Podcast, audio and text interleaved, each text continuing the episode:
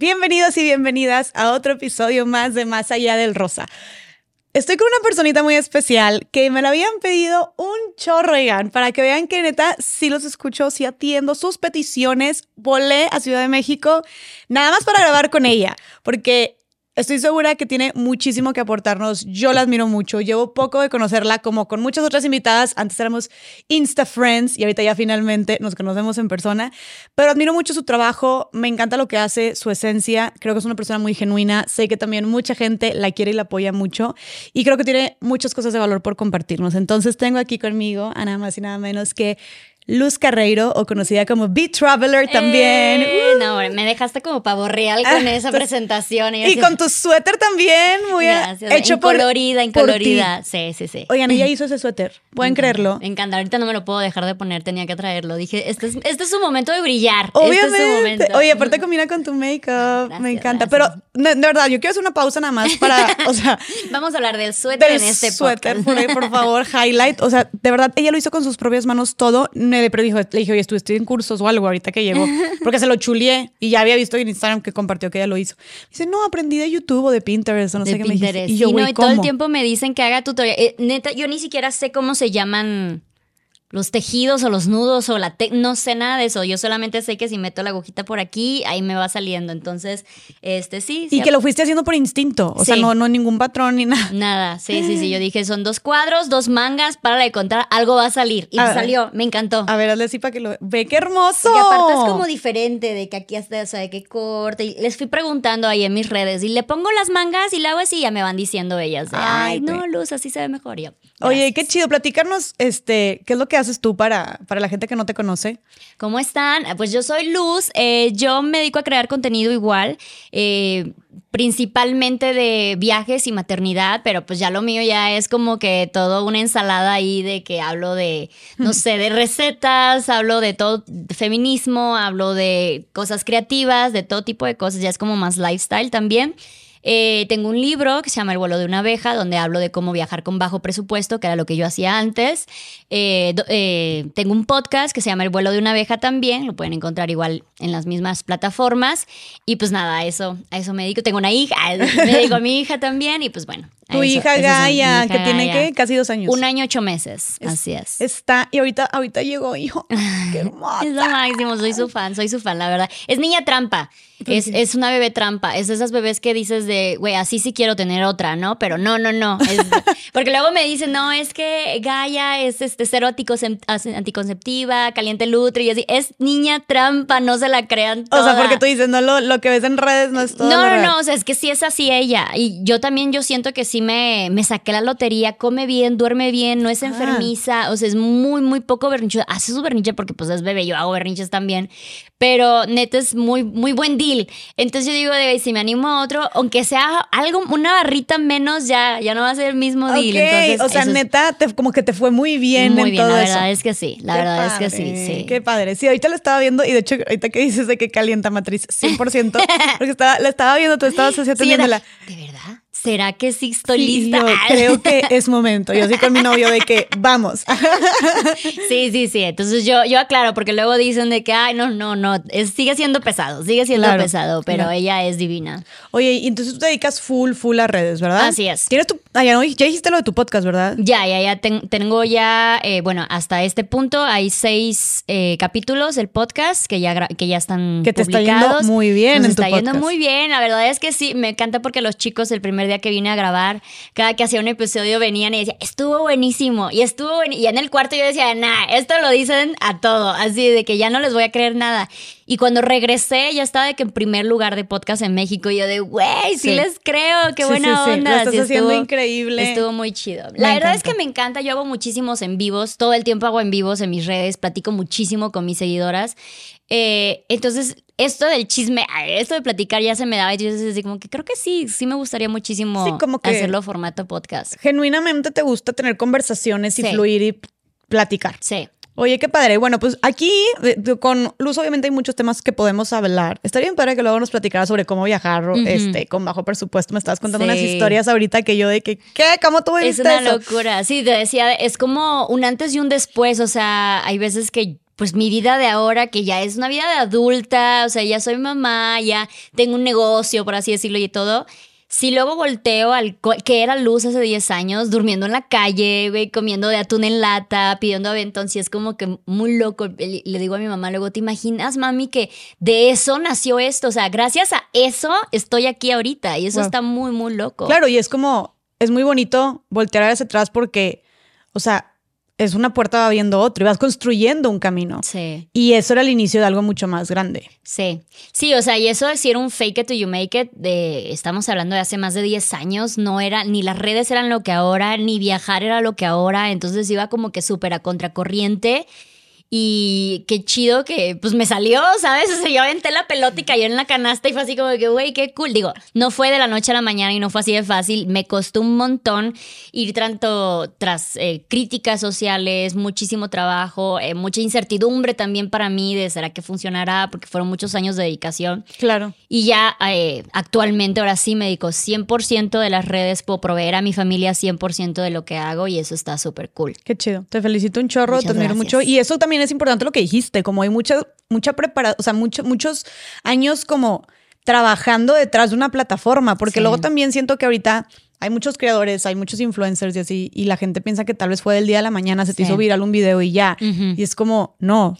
es que también las redes han cambiado mucho, ¿sabes? O sea, hay muchos por ejemplo, desde que llegó a TikTok, ajá, el TikTok así pasó, o sea, pero los que venimos de antes de TikTok es de años. Pues chingándole. Años. jugándole al fake it till you make it. Entonces, y es verdad, yo llegué allá como posicionarme una vez que abrí TikTok y me volví viral ahí, ¿sabes? Pero aún así, yo no es como que me ponía en la cámara y bla, bla, bla, me salía todo, ¿no? O sea, mis primeras stories era yo tiesa y nada más dándome vueltas o decía las mismas palabras todo el tiempo, la misma muletilla todo el tiempo, no sabía escribir, ¿sabes? Como que yo me fui también educando conforme iba haciendo esto, desde cómo redactar, cómo hablar, cómo editar cómo posar, cómo todo. Entonces. Es un arte. Tiene su gracia. o sea, es una chamba. Es, todo una chamba. Exactamente. Y creo que ya se ha reconocido mucho. O sea, creo que más se está reconociendo un poquito más tal vez el trabajo de los creadores.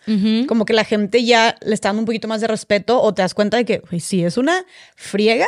Sí. Este, pero sí, ya vemos muchos porque me incluyo. O sea, yo como, todavía, fíjate, no me he terminado de meter bien, bien a TikTok, la verdad. Este, pero esto es desde antes. Y sí, ha sido un estar pique y pique y pique y pique y pique piedra, ¿no? O sea, creo que uno un proyecto que me ha exponenciado mucho ha sido el podcast. Pero eso fue este año. Y yo empecé desde el 2018. Y antes era como avanzando y luego te quedas estancado y luego al principio pues, no hay ingresos, me explico, y estás años así, y luego dices, güey, pues qué padre abogar por causas, pero pues eso no me da de comer tampoco. Entonces es como, este, hasta qué punto el amor al arte y hasta qué punto el amor a la causa.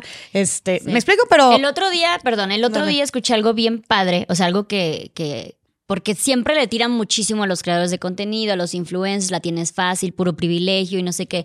Y la chava decía, sí, es fácil ahorita, ahorita te puedo decir que es fácil. ¿Sabes cuándo no era fácil?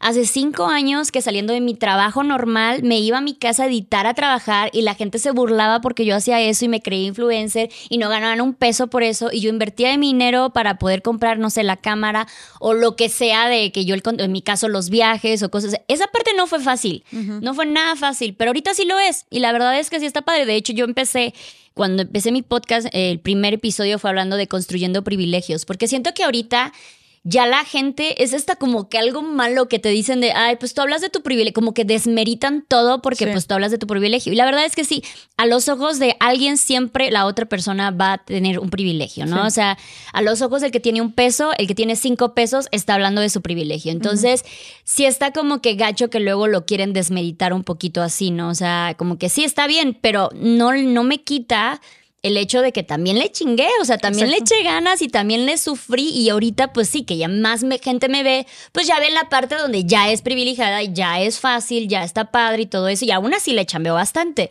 Pero sí fue un camino de casi 10 años de a ver qué pasa de, güey, trabajo de mesera para juntar todo mi dinero, irme de viaje, fingir que trabajo en las redes sociales y hacer contenido gratis sin ganar ni un peso y luego volver a regresar y hacer lo mismo una y otra vez. Sí, o sea, tú estás monetizando tus redes hasta o sea, estos últimos años. Apenas. O sea, pero llevas haciendo contenido gratis, por así decirlo, todo este tiempo. Sí, sí, sí. Oye, Lucy, tú has pasado por muchas cosas, como dijiste, este, y, y yo quiero hablar y, te, te, invité para hablar de lo que, lo que ha pasado recientemente con el tema, pues, de tu expareja, ¿no? De tu ex esposo, se podría decir así. Bueno, legalmente seguimos casados, no consigo yo el divorcio, pero mi expareja. Ajá. Ok, de tu expareja, este, acabas de tener una separación, de hecho, en tu podcast, si la gente quiere, digo, vas a platicarnos un poquito más sobre eso, si la gente quiere saber todavía más a detalle, este, contado desde tú y con una de tus mejores amigas, pues pueden ir a escuchar episodio de su podcast que se llama ¿Por qué me separé? ¿Por qué me separé? En el que es el número 3. Pero justo como yo quería hablar de esto porque siento que estos temas de separaciones, de divorcios, de violencias también, em, sí se están hablando, pero quiero, o sea, creo que es muy poderoso cuando se habla desde, desde tu testimonio, desde una experiencia, ¿no? Entonces, Tú llevas que unos ocho meses de que te separaste. ocho meses separados. ¿Y cómo, o sea, cómo estás ahorita desde Estoy que te muy bien emocionalmente, profesional. O sea, hay muchas cosas que todavía no puedo controlar, que todavía me causan frustración y trato de enfocarme en lo que sí puedo controlar. Puedo controlar seguir trabajando para poder seguir teniendo un mejor estilo de vida, mejor calidad de vida para proveer a mi hija. Puedo, puedo seguir trabajando en tener tiempo de calidad con mi hija, voy a aprender a cocinar para ella, aprender a llevarla cosas, todo eso. En eso sí puedo trabajar y en eso me enfoco. Pero claro que hay días buenos y hay días malos y hasta la fecha seguimos en un estira y afloje y estira y afloje para que, pues para que funcione, ¿no? De, ya separados, que, que funcione porque pues al fin y al cabo vamos a estar unidos al resto de nuestras vidas por Gaia. Entonces, eh, pero fue un proceso y el, y el, desmadre fue que fue muy público, fue muy, muy público. Entonces, si estás... Eh, ahora sí que a la expectativa y a la crítica de todas las personas que no vivieron lo que tú viviste y que te juzgaron porque pues no pasaron el proceso que tú pasaste para llegar a esos puntos de quiebre. Entonces, o te juzgan porque, ay, que, que mensa, aguantó muchísimo, yo eh, me hubiera salido desde el principio, o este, qué poca, no aguantaste más, no luchaste por tu familia. Entonces, es como que fue muy, mucha incertidumbre de lo hice bien, lo hice mal, luché lo suficiente, luché demasiado, aguanté mucho, aguanté poco. Entonces, y eso lo pasan muchísimas mujeres. Y no se encuentran tantos testimonios porque da vergüenza, da pena decir, güey, yo pasé por esto, a mí me pasó, me apendejé, o sea, eh, no supe cómo defenderme cada, cada peldañito y cuando vine a ver ya estaba yo hundida. Entonces, casi da muchísima pena hablar de esto porque luego vienen toda vez nuevamente todas estas críticas, estos cuestionamientos y por eso no hablamos tanto de esto. Y más siendo público. Claro. Claro, yo lo intenté llevar privado eh, lo más que pude, pero digo, nos separamos hoy y al día siguiente le hizo unos videos porque pues yo me dedicaba a las redes, yo lo invité a dedicarse a las redes, le, dejé redes eh, con bastantes números, entonces pues obviamente es una persona que no tiene el camino que yo llevé de trabajar de redes, entonces para él es nada más de, ay, estoy enojado, hago un video, ay, no sé qué, hago otro video. Entonces... No fue lo que él fue construyendo. Era mucho más explosivo, más volátil, ¿no? Por así decirlo. Entonces, el día que nos separamos, hizo tres videos llorando, o sea, culpándome por todo y era la única versión que estaba. Entonces, no manches, fue por meses, yo creo que por cinco meses la gente de qué poca madre luz, se le cayó el teatro, es una payasa, qué poca. No, o sea, fue una tras otra, tras otra, tras otra. O sea, la gente sobre ti te escribía. Ah, sí, ajá. A tirarte Entonces, ¿por qué no lo dejas ver a su hija? ¿Por qué no lo apoyas más? ¿Por qué no no sé qué? Que ay, qué poca, que no sé. No, se me fueron encima cachísimo. Y llegó un momento que claro que me cansé, o sea, dije de, güey, ya, o sea, necesito contar mi versión, necesito contar mi parte, ya sin el enojo que tenía al principio, ya sin la desilusión que tenía al principio, ya como que más, más calmada. Entonces sí me tomó siete meses como que decir, ok, creo que ahora sí ya lo puedo contar.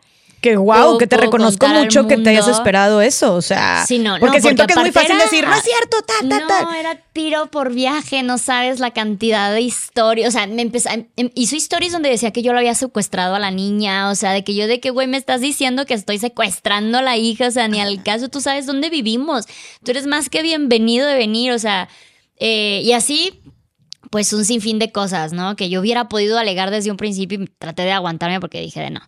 Pero llegó un momento, empecé yo a recibir mensajes de mujeres que han pasado por lo mismo, que me decían de, pero ¿cómo le hiciste para salir de ahí? ¿Cómo le dije de, güey, creo que, creo que puedo contar mi historia, ya estoy tranquila al respecto, creo que puedo contar mi historia y creo que puede ayudarle a varias mujeres tanto identificar estas situaciones y saber que se puede salir de allí, ¿no? O sea, hay muchas cosas...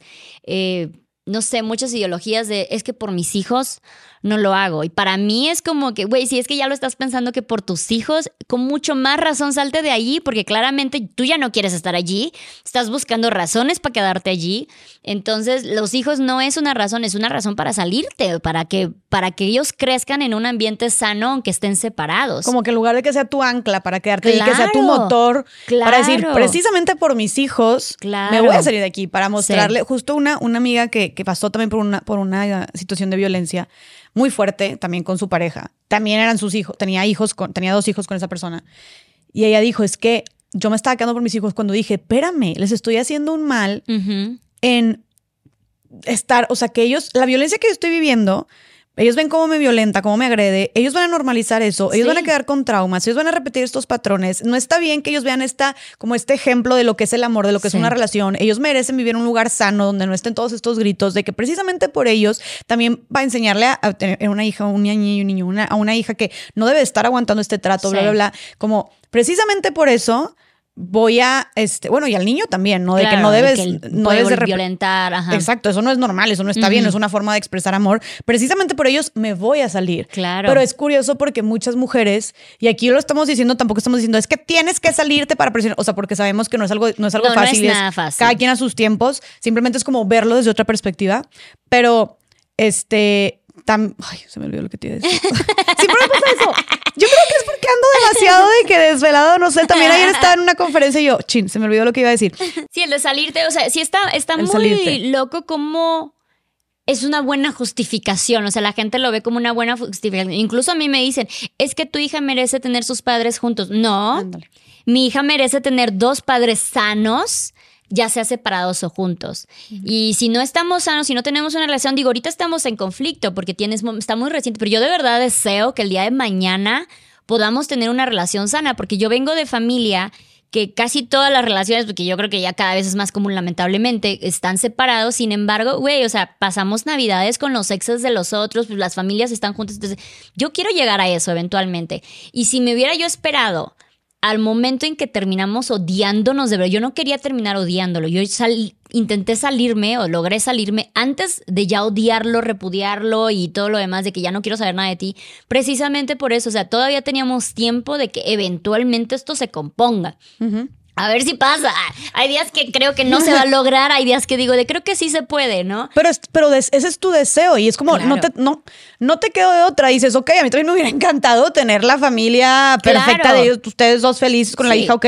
No se pudo, pero me encantó lo que dijiste. Prefiero que mi hija tenga, más bien, y, prefiero, y es lo correcto, lo más sano, que mi hija tenga, pues tal vez dos padres por separados, pero pues dando lo mejor de sí o teniendo relaciones sanas, ¿no? O sea, creo que es un ejemplo muy grande para tu hija y desgraciadamente, insisto, siento que hay muchas mujeres que se quedan precisamente por, es que familia es familia. y, como si no pudieras, aparte, tú tienes una familia con tu hija. O sea, tú y ella son una familia, ¿me explico? O sea, también estamos, hay que redefinir el concepto de familia. Sí. Pero no es solamente mamá, papá, o sea, hay muchas familias también, mamá, mamá, homoparentales, o monoparentales. parejas que no, que ya están casados, no quieren tener hijos y les siguen preguntando, ¿te gustaría tener familia? Y yo así, bueno, y ellos así como de, güey, estamos juntos desde hace 10 años, o sea, tengo mis amigos de Plan B, su situación.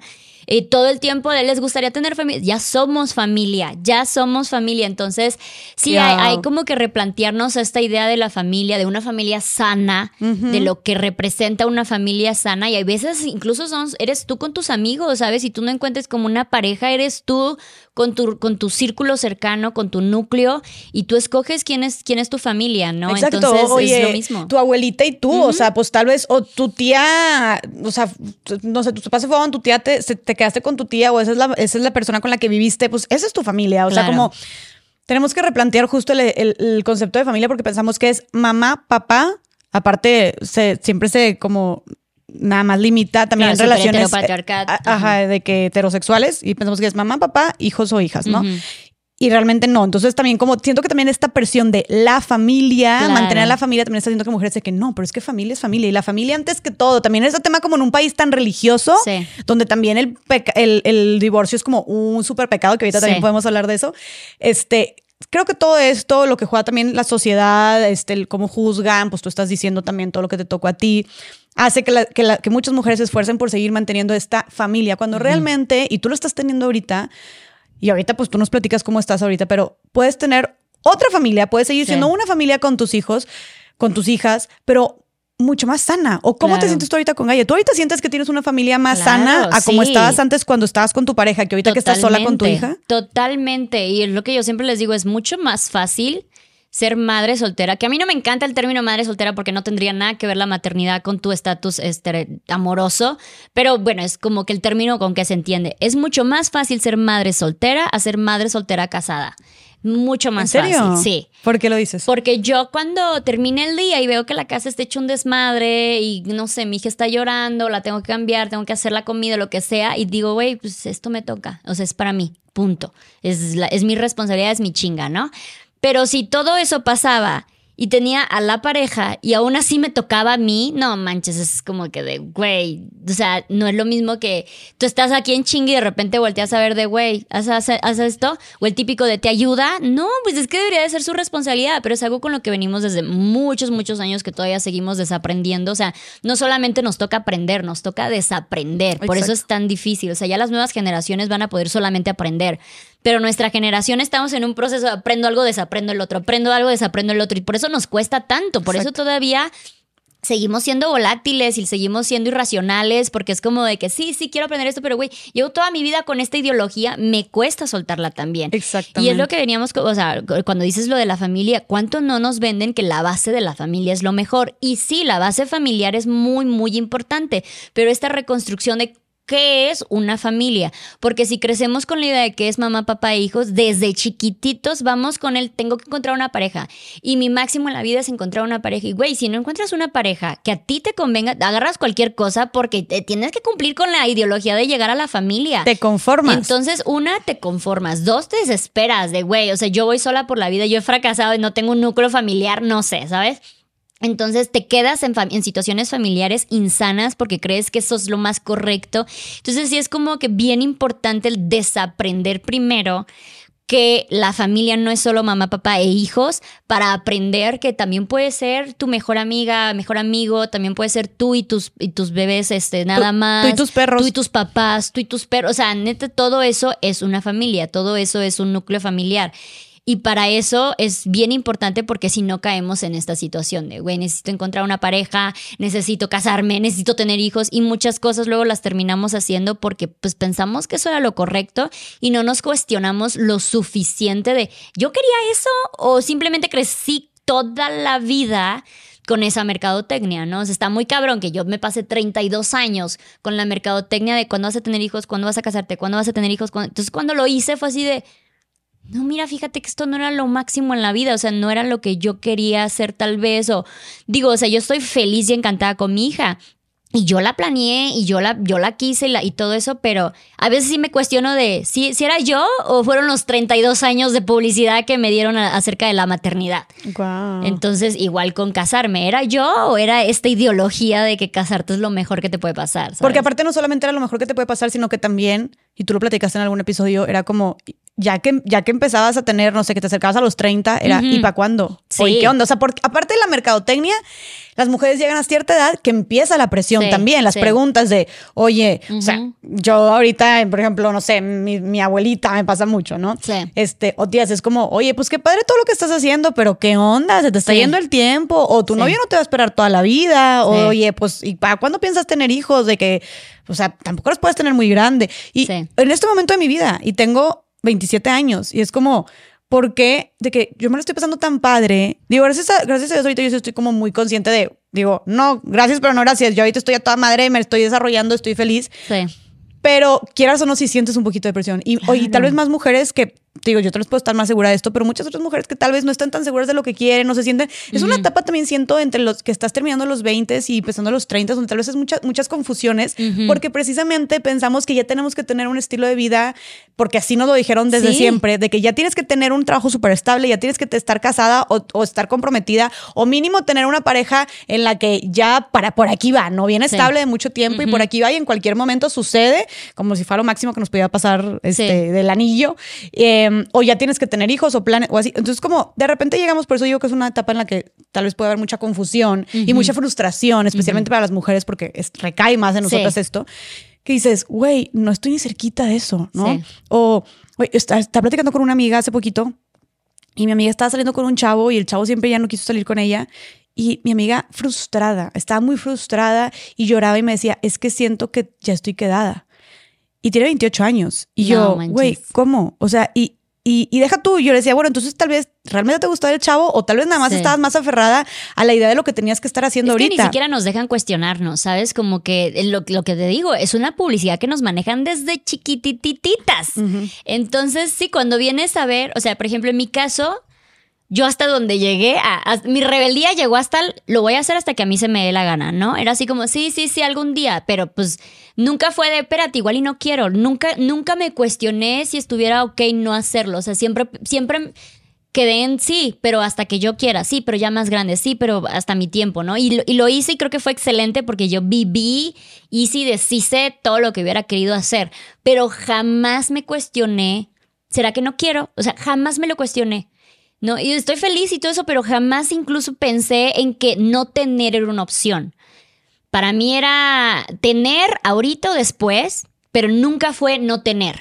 ¿Y por qué crees, perdóname, por qué crees que nunca te lo, te lo cuestionas? Porque en la, la vida no te deja cuestionarte. Todo el tiempo te lo van a preguntar, todo el tiempo te lo van a cuestionar. Lo ves por todos lados. La familia, encontrar una pareja. Las películas tratan de eso. La música trata de eso. Todo trata de Las eso. conversaciones cotidianas es. Sí. ahor- Ahorita no es un te gustaría tener hijos, es. ¿Cuándo? ¿Cuándo piensas tener Exacto, hijos? o ¿Cuándo sea, te gustaría embarazarte? ajá. O cuando seas mamá me vas a entender, ¿no? Ajá. Ya tendrás tus hijos y ya verás. Es como asumimos desde nuestras conversaciones cotidianas. Claro. que- o de que, no sé, incluso te digo, trabajando, oye, qué padre y todo, pero pues ¿cuándo te vas a embarazar? ¿O cuándo, o cuándo vas a tener hijos? Como Sí. preocupada, por ejemplo, algunas, algunas personas de mi familia.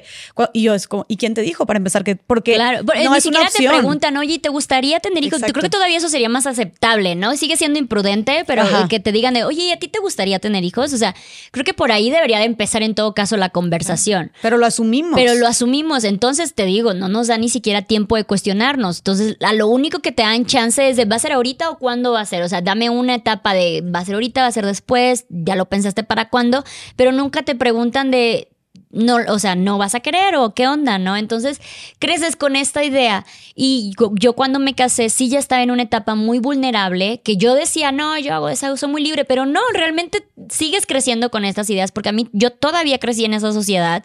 Eh, entonces todavía tenía que desaprender muchas cosas, aunque ya había aprendido nuevas.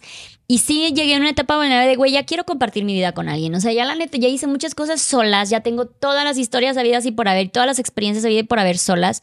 Quiero compartir mi vida con alguien, ¿no? Entonces encontré esa persona que también estaba, venía como que en este plan de sí, ya. Y los dos nos aferramos de, ¡Woohoo! Lo logramos, ya ven, sociedad. Sí, sí encontramos a alguien que nos amara y que no sé qué. Entonces ya después fue así de chingar, o sea, igual y no estaba tan preparada o no lo pensé tan bien. Digo, no me arrepiento porque la historia estuvo muy, muy cool. Ah, es- o sea, fue una aventura muy padre. Nos casamos al mes de conocernos. Al mes. Nos conocimos en Luz. California. A los 12 días compramos una van, empezamos a hacer van life y al mes nos fuimos a Las Vegas y nos casamos. Entonces, cuando yo lo pienso, digo, güey, no había, no había otra manera en que yo lo hiciera. O sea, esa era la manera en que yo me iba a casar y a vivir como que mi, mi más grande historia de amor. Por A esa ver. parte no me arrepiento. Pero, o sea, perdóname que te lo pregunte así. Sí. Pero, o sea, ¿por, por qué? O sea, ¿Estás bien? todo bien en casa, no te. No, no, no. O sea, Claramente no. es lo que te iba a decir. O sea, tú crees que, o sea, un mes es muy poquito tiempo. Entonces tú crees que, obviamente, o sea, estabas viviendo algo en ese momento que te hiciera de que no, ya, aquí es y, y no me voy a esperar y lo quiero ya. O sea, Mira, yo soy muy intensa, siempre he sido muy, muy intensa. A mí me encanta amar con todo, aunque luego me rompan el corazón. Yo soy feliz, o sea, yo encantada de que me rompan el corazón siempre y cuando siga yo amando, ¿sabes? Prefiero que esto siga funcionando, o sea, los sentimientos sigan funcionando, como que prefiero eso, no sentir nada. Entonces, eh, yo creo que yo- eso hubiera pasado con él o con cualquiera, simplemente él, él estaba al mismo nivel de intensidad que yo. Entonces, como que enamor yo me casé perdidamente enamorada. Yo estaba eh, alucinada con la manera en cómo fue todo. Entonces, por esa parte yo digo, ok, estuvo cool, estuvo bien. Luego nos dicen, pues claro, no lo conociste porque tenías muy poco. Hay divorcios con personas que se conocieron durante 10 años, ¿sabes? O sea, eh, nosotros nos fuimos conociendo la relación y también tuvimos una relación muy intensa, te digo, hicimos van life, o sea, al conocernos ya vivíamos en una van 24/7 durante época de pandemia, entonces como que sí nos tocó conocernos de todo. Otra cosa que nos pasó, que fue como que bueno y malo, es que el día que nos conocimos, como que los dos ya sabíamos de, güey, mira, yo soy medio complicado, o sea, mi estilo de vida es medio complicado, así que te voy a decir. Entonces, él me dijo todo de él, yo le dije todo de mí, pero éramos tan diferentes que ninguno de los dos realmente asimilaba lo que significa su vida y ni él asimilaba lo que significaba mi vida. Y los dos dijimos, a huevo, sí, o sea, la vamos a armar súper chingón. Entonces ya cuando empezamos a ver lo que significa, o sea, por ejemplo, yo le decía, a mí me encanta viajar, yo, yo viajo mucho. Y él hacía, sí, a huevo. Y yo le decía, vamos a hacer un voluntariado en Australia, sí, sí, vamos a ir a plantar árboles a Canadá, sí, sí, que no sé qué. Y ya cuando era de, vamos de viaje ahora, y él era así, acabamos de regresar de viaje, o sea, no manches, que no sé qué. Yo, güey, yo te dije, yo te dije que era así. Pero como él nunca vio este estilo de vida cerca de él, pues es para él viajar mucho era irte de vacaciones en Navidad, en verano, y párale una semana y párale contar. Y yo era 100% nómada. Ajá. Y lo mismo de su lado, o sea, él me decía, yo, yo vengo de un, un background con PTSD, con desorden postraumático, con problemas de, de adicciones y todo. Y yo así como que sí, está bien, ¿no? X. ¿No o te sea, importó a ti? No, porque yo no tenía conciencia del nivel que eso representaba. O sea, yo veía, yo conocía gente de la fiesta, de cuando vivía en Playa del Carmen, que llegaban a usar drogas y yo decía de, güey, pues ellos eran funcionales, o sea, normal, ¿no? Y ya realmente empezar a tratar con alguien con un problema de desorden postraumático de ese nivel, pues también me desbordó. O sea, entonces nos desbordamos ambos, a pesar de que ambos no sabíamos. O sea, no me tomó, no sé cómo explicarlo, no me tomó nada por sorpresa porque ya me lo había dicho. Y a su vez me tomó por mucha sorpresa porque yo nunca lo había vivido. No, no es lo mismo que te lo digan, oye, es Claro. que tengo desorden postraumático, a que veas cómo Claro, afecta ese cómo desorden es, postraumático, sus reacciones, sus impulsos. claro. O sea, claro, claro, claro. Entonces, este, sí, o sea, teníamos este desnivel y, por eso, o sea, yo lo explico, el, el amor nunca fue el problema, o sea, no nos separamos porque nos hayamos dejado de amar ni nada por el estilo, pero llegó un momento en que nuestras vidas nos desbordamos, ni él podía aguantar mi ritmo, ni yo podía aguantar su ritmo y estuvimos con el de hay que hacerlo funcionar. A mí me costó cuatro separaciones lograrlo. Entonces, la gente ya ve la última y ve como que con una mano en la cintura, no, me costó cuatro veces salí huyendo de allí, diciendo de no, ya lo tengo que dejar, esto no está bien, y luego volví a caer porque pues claro, estás enamorada. Entonces, quieres que funcione. Y él te buscaba, ¿no? Y te decía que iba a nos- cambiar. sí, totalmente. Mm. O sea, si era- y, y luego te empiezas a creer de, si ya pasamos por tanto, vamos a aguantar todo. Y empiezas a romantizar esto como que decía, güey, ya sufrimos todo lo que te... No, es que no debimos de haber sufrido desde un principio, punto. Eso es algo bien importante porque siento que, o sea, que mencionas, porque siento que también mucha gente piensa como el amor duele, el amor es batallarle, el amor es ante todo, o sea, Claro. el juramento y pase lo que pase, tenemos que estar juntos y somos, entonces tenemos que luchar porque esto funcione a pesar de todas las adversidades, todas las adversidades, a, a pesar de que eso incluya que esté por medio tu integridad, Sí. tu dignidad, tu salud mental, tu, o sea, todo, tu, tu felicidad. Entonces, también como, qué importante esto que dices, porque a veces nos aferramos tanto a salvar la relación y tú te aferraste por un tiempo. Claro, claro, no, pues nadie sueña con me casé para divorciarme, o sea, no es como que el ni de la vida, ¿no? Ni, ni sueñas con ya estoy eh, embarazada, ya tengo una bebé contigo y voy a ser madre soltera. No son los, no son los sueños de la vida, ¿no? Son cosas que hay que plantearse antes de hacerlas, pero y yo creo que eso es, ha sido un parteaguas ah, para mí ahorita y el después, que ya luego hablaremos de eso. Pero sí, incluso relaciones que, no sé, ya llevan 10 años, dicen, o sea, que es una relación súper inestable, súper tóxica, súper, o sea, que no te hace bien. Pero dices de, güey, ya, o sea, ya lo conozco, ¿sabes? Ya, Sí. ya sé cómo es, ¿no? O sea, pues ya para qué empezar de cero, qué hueva, ¿no? Y mucha gente luego también se queda por eso, porque dices, ya vivimos tantas cosas, ya, ya todo lo vivimos juntos, pues ya sigamos viviendo más cosas. Entonces ahí se quedan como muy, muy estancados, ¿no? Y digo, a mí me pasó, yo duré tres años casadas, igual y no es la vida entera, pero para mí tres años era un chingo, entonces sí llegó un momento que dije, de güey, pues ya, ya hicimos una vida, ya tenemos una familia juntos, pues ya qué más da hacerme de la vista ciega, ¿no? Y yo creo realmente que si él no lo hubiera hecho público, yo también hubiera podido hacer como que esto también no, o sea, por cuarta vez, esto no pasó y nos volvemos a reunir aquí todo romántico. ¿En serio, Luz? Sí, claro, porque pues, o sea, como que explotas, en el momento explota la situación y dices, no, ya hasta aquí terminamos y ya como al, al, al tiempecito es de, no, güey, la neta sí lo extraño, cosas así, o sea, sí cuando me separé yo ya estaba muy con un pie afuera y otro adentro, ¿no? Pero quería tener fe. Ah, entonces yo ya iba como por un de, güey, hazme una de donde yo me pueda agarrar para irme tranquilamente sabiendo que lo intenté, que le dimos todo y hasta aquí llegó, ¿no? Y pasó, pero yo creo que no fue lo que pasó, o sea, yo, yo pienso a veces de, no, si fue que gracias a esa última explosión yo lo dejé. No, no creo que lo haya yo dejado por la última explosión. Creo que lo dejé porque lo hizo tan público que yo dije de, güey, aquí ya no hay vuelta atrás, ¿sabes? O sea, porque explosiones ya habíamos tenido y como que ya luego cuando se nos iba el, el desmadre de la explosión ya volvíamos a hablar tranquilamente y así, ¿no? Entonces yo creo que yo creo que ese fue el parte. ahorita, ahorita lo estoy realizando. ese fue el parte aguas. no, y, y, que también te voy a decir una cosa. O sea, tiene sentido porque cuando son relaciones tóxicas, de cierta manera se vuelven codependientes. Claro. Entonces, o sea, también no es como que, ah, no solamente se, te olvida o lo justificas, ¿no? Y nada más recuerdas de, es que lo extraño, que también mucho, mucho puede ser también costumbre, o como dijiste tú también, pues no, no dejaste de querer. Claro este es el padre de mi hija también, este, o pues te sigues, sigues justificando, ¿no? O también este tema de tiene este, ¿cómo dijiste? El, este es el postraumático. Desorden postraumático. El desorden postraumático, ha tenido estos problemas, ha pasado por drogas. Entonces también. No, eso me pasó bastante. Te pones la como capa de superheroína de lo tengo que ayudar y apoyar hasta que esté Yo debo de ser empática, yo debo de entender, yo debo de apoyarlo, ¿no? Yo debo de aceptarlo.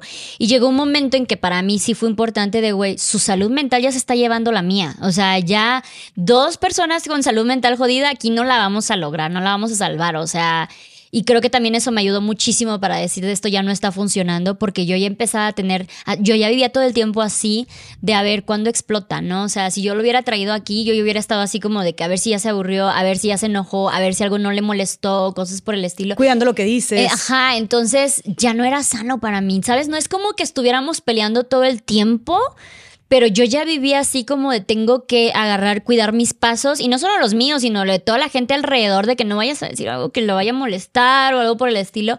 Y pues ya eso ya, o sea, yo quería ser la más comprensiva, la que más entendiera, me, me eduqué un chingo, investigué un montón sobre su problema, lo hablamos bastante. Y aún así llegó un momento que dije de, güey, yo hasta aquí llego, lo siento, pero mi salud mental también tiene valor, también cuenta y en este momento yo te suelto la mano porque si no me llevas, me llevas, lo siento. Yo quería jalarte, pero a mí me estás jalando más y eso es bien importante aceptarlo, porque claro, te ves como de, güey, soy una culera, porque pues lo estoy dejando a él tan vulnerable, tan, este, tan volátil, tan necesita ayuda, pero yo no puedo ser su, pues lo que, o sea, lo que decimos siempre las mujeres no somos centro de rehabilitación. Y hubo un momento que tú también te, te, metes el culé y dices de no, sí, yo lo puedo salvar. Porque él me decía, es que mi terapia eras tú. Y al principio era de que, qué lindo, yo lo estoy saliendo. Y luego me dije, no, güey, me estás dando una responsabilidad con la que yo no puedo. No te corresponde, no me corresponde, no la quiero. Y decir no la quiero, gracias, pero no la acepto. A los ojos de, de toda la sociedad, sus ojos, pues obviamente yo soy la mala, ¿no? Porque pues yo no seguía aguantando más. Claro. Y, y siento que aparte no solamente por estar casados, o sea, sino porque también siento que es algo muy, muy, de la, muy que le asignan a las mujeres, como este rol de cuidadoras, de salvadoras, claro. de cómo vas a dejar a tu esposo cuando está en una situación tan vulnerable, no como cómo vas a, o sea, qué desalmada, qué ¿Cómo tú no vas a entender, exactamente, ser empática, ayudarlo, ¿no? Exactamente. ¿Quién me está ayudando a mí? ¿Sabes? O sea, y te estaba llevando de encuentro, como dijiste tú, o sea, lo que te decía también, como hasta qué punto dirías tú, ok, o sea, porque sabemos, y tú lo hiciste mucho tiempo, no estamos diciendo, o sea, si estás en una relación difícil, si tu matrimonio, si tu matrimonio está complicado, ok, está bien querer esforzarte y echarle ganas para, pues, sacar las cosas, ¿no? Claro. Pero como hasta qué punto, Luz, con tu experiencia viviendo también todo esto, hasta qué punto le dirías tú, eh, para las personas que nos escuchan, que están en una relación difícil, como hasta qué punto ya dejar de luchar, ¿no? Dejar de luchar por la relación o seguirle dando y seguir intentando sacar las cosas adelante. Claro, pues, o sea, yo creo que para mí fueron dos situaciones. Una es el, darme cuenta que a mí ya emocionalmente me estaba afectando, o sea, que yo ya empezaba a tener ataques de ansiedad, que yo ya lloraba, así que me escondía y lloraba, así de, mi vida es esta, ¿sabes? Entonces, eso es, es, como que bien importante porque digo, la segunda sería Gaia, pero igual y no todas las relaciones terminan con hijos y aún así debes de saber cuándo salirte de allí. eh, porque al principio yo decía de, güey, ok, bueno, son dos años malos, dos años de lucha, pero después nos van a tocar 20 años de felicidad, ¿no? Logrando pasar esto, nos tocará el resto de nuestra vida bien. Y mucha gente como que cree esto de que no, si al principio era, al principio me pegaba, pero pues ya no, ya lo superamos. Al principio era muy alcohólico, pero luego lo superamos. Y como que dices de, bueno, ok, va a llegar un momento que vamos a superar esto y vamos a empezar a tener una relación sana por el resto de la vida, pero ya no se iba a lograr porque ya mi, mi, mi mi salud mental ya también estaba jodida, entonces si no era por él iba a ser por mí. Y obviamente ya después fue Gaia, fue así como de, no voy a dejar que mi hija normalice esto, o sea, ya cuando los gritos, digo, y esto está bien, bien gacho que uno tenga que especificar. No, a mí no me pegó, porque la gente como que piensa de, bueno, pero te pegó, ¿no? O sea, ¿cuál fue tu, tu, violencia? ¿Te pegó? ¿Te engañó? ¿Qué hizo que te haya separado? Es que no tienes que llegar a esos puntos para tú tomar la decisión. Y yo cuando ya empecé a ver que ya los gritos eran al lado de la niña o cositas así, era así como de, no, no, no voy a dejar que ella normalice esta vida, porque yo no tuve esa vida. Igual y él en su núcleo familiar sí, pero yo no tuve esa vida. Mis papás jamás gritaron enfrente de mí, yo jamás vi a mis papás peleando, ni cuando se pararon jamás hablaron mal el uno del otro. Entonces yo ahí fue donde dije, no, o sea, una cosa es que yo entienda y normalice esto y otra cosa es que le haga esto a ella. Y ahí es donde te digo, cuando tú empiezas a pensar en los hijos, porque luego es que yo pienso en mis hijos, o sea, ¿de verdad estás pensando en tus hijos o los estás agarrando como pretexto para no tomar tú la decisión? Porque ya cuando empiezas a pensar en tus hijos, lo primero que quieres es que ellos no crezcan en ese núcleo familiar, que no tengan esa infancia. Ese ejemplo. Ese ejemplo, que no normalicen ese estilo de vida, que no vean a sus papás infelices. Entonces, yo siento que ya ahí es cuando uno debe de cambiar el chip de cómo es que estás pensando, a qué te refieres con que estás pensando en los hijos. Claro, claro. Entonces, para mí, esas fueron esas dos, de que dije, no, yo ya no puedo dar más. Y sabes que me, quedó, me doy quedó en grado esto que dijiste de yo estaba empinándome tanto en salud mental, o sea, tú, que hasta tú dijiste, aunque te salve a ti, que ojo, no, o sea, plot twist, pero no lo vas a rescatar, no vas a salvar a esas personas. Eso, sí, eso no, no, no, va a cambiar. Tú no vas a llegar con la varita mágica a cambiarlo. Este, pero aunque lo rescatara, yo ya estoy bien empinada. O sea, ya que ya no hubiera funcionado ni siquiera por mí, de lo dañada que yo ya que, ibas a terminar eventualmente. Claro. ¿Me explico? Porque eso es lo que pasa. O sea, ese tipo de relaciones, como que donde tú estás intentando salvar a la persona y jalarla, lo que hacen e, no es que tú lo vayas a jalar para arriba, es que ellos te van a jalar para abajo, ¿no? Y lo estaba haciendo contigo, ¿no?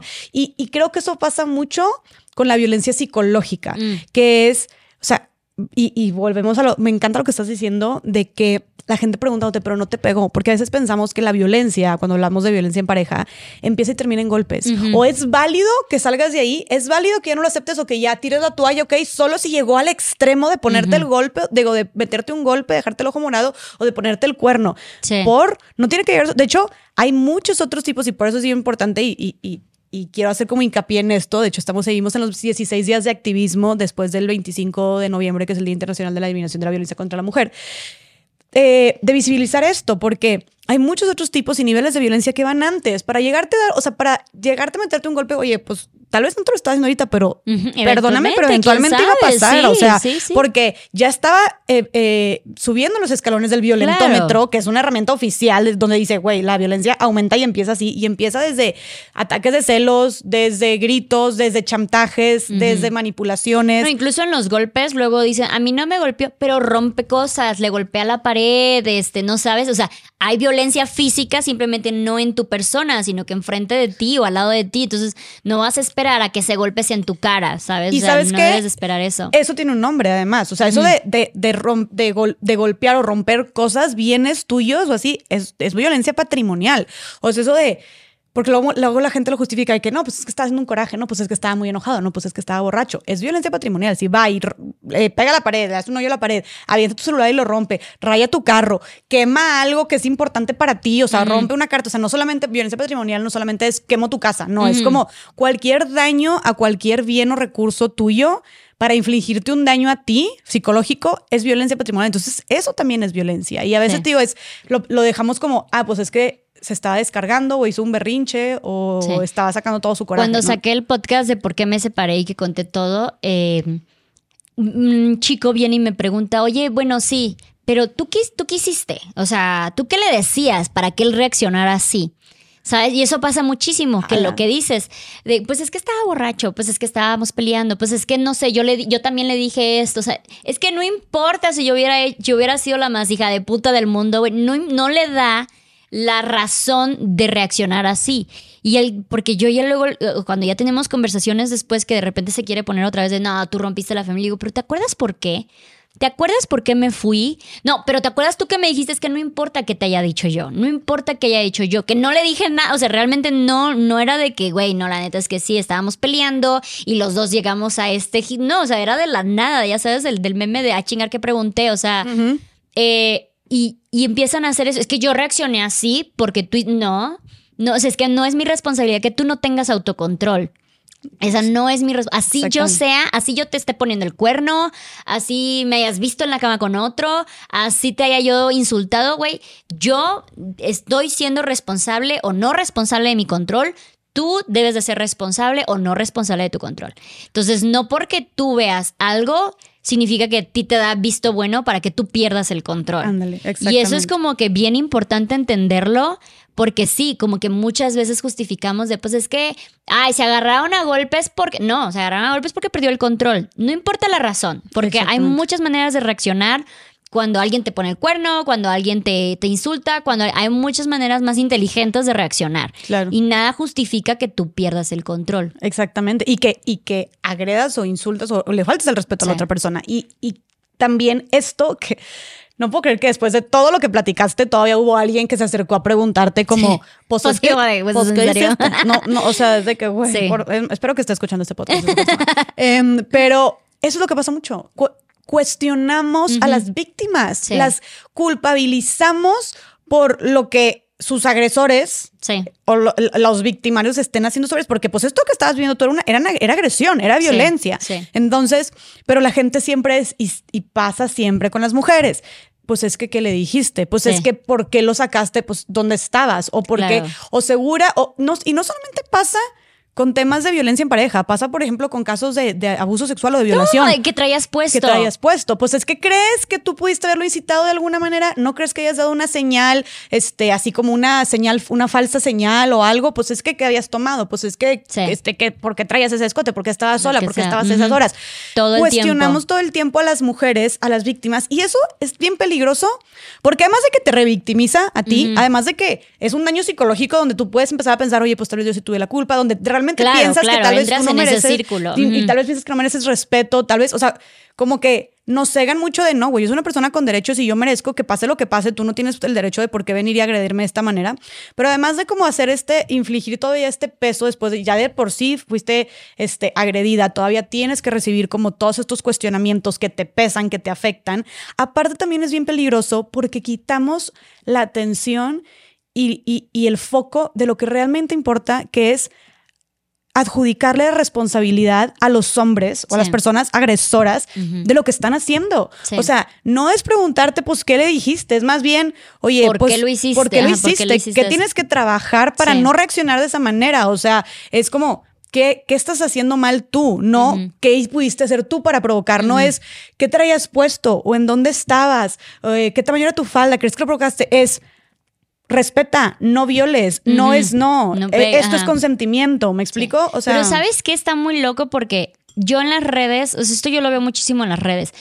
Eh, yo soy cero tolerancia al hate. O sea, a mí me, tiras un hate, yo te voy a contestar. O sea, no me voy a poner al tú por tú porque obviamente yo puedo ser, yo, yo tengo la responsabilidad de controlarme a mí pero sí te voy a decir, oye, ¿por qué me dices eso? O sea, sí te voy a poner un alto.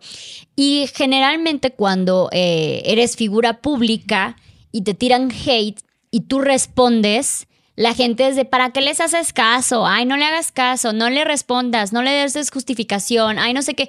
Y es como de, güey, ¿por qué nos piden a nosotros, que somos los que, a nos, los que nos están tirando hate, eh, sea figura pública o no? ¿Por qué me pides a mí que yo tenga la piel más dura, que a mí se me resbale, que a mí se, este, que yo tenga que aprender a ignorar, que me hagan sentir mal? ¿Por qué no le dices a esa gente de, güey, deja de decir esas pendejadas, deja de insultar a la gente si ni siquiera los conoces, deja de estar describiendo cosas que no son? Entonces, como que ya está tan normalizado incluso con las redes que cuando te tiran hate y luego dicen, pues es que para qué publicas tu vida. Güey, es que yo no me, yo no me imagino viendo a alguien que publique su vida y yo así como me está pidiendo que la critique. Ahorita le voy a ir a decir que se ve mal, que lo hace todo mal. O sea, no, porque tú eres, tú sigues siendo responsable de tus acciones. No importa si esa persona está publicando su vida, no importa si esa persona lo está haciendo mal, tú sigues teniendo control sobre tus acciones. Porque empezamos con lo mismo. Ay, no sé, alguien la violan, ¿qué traía puesto?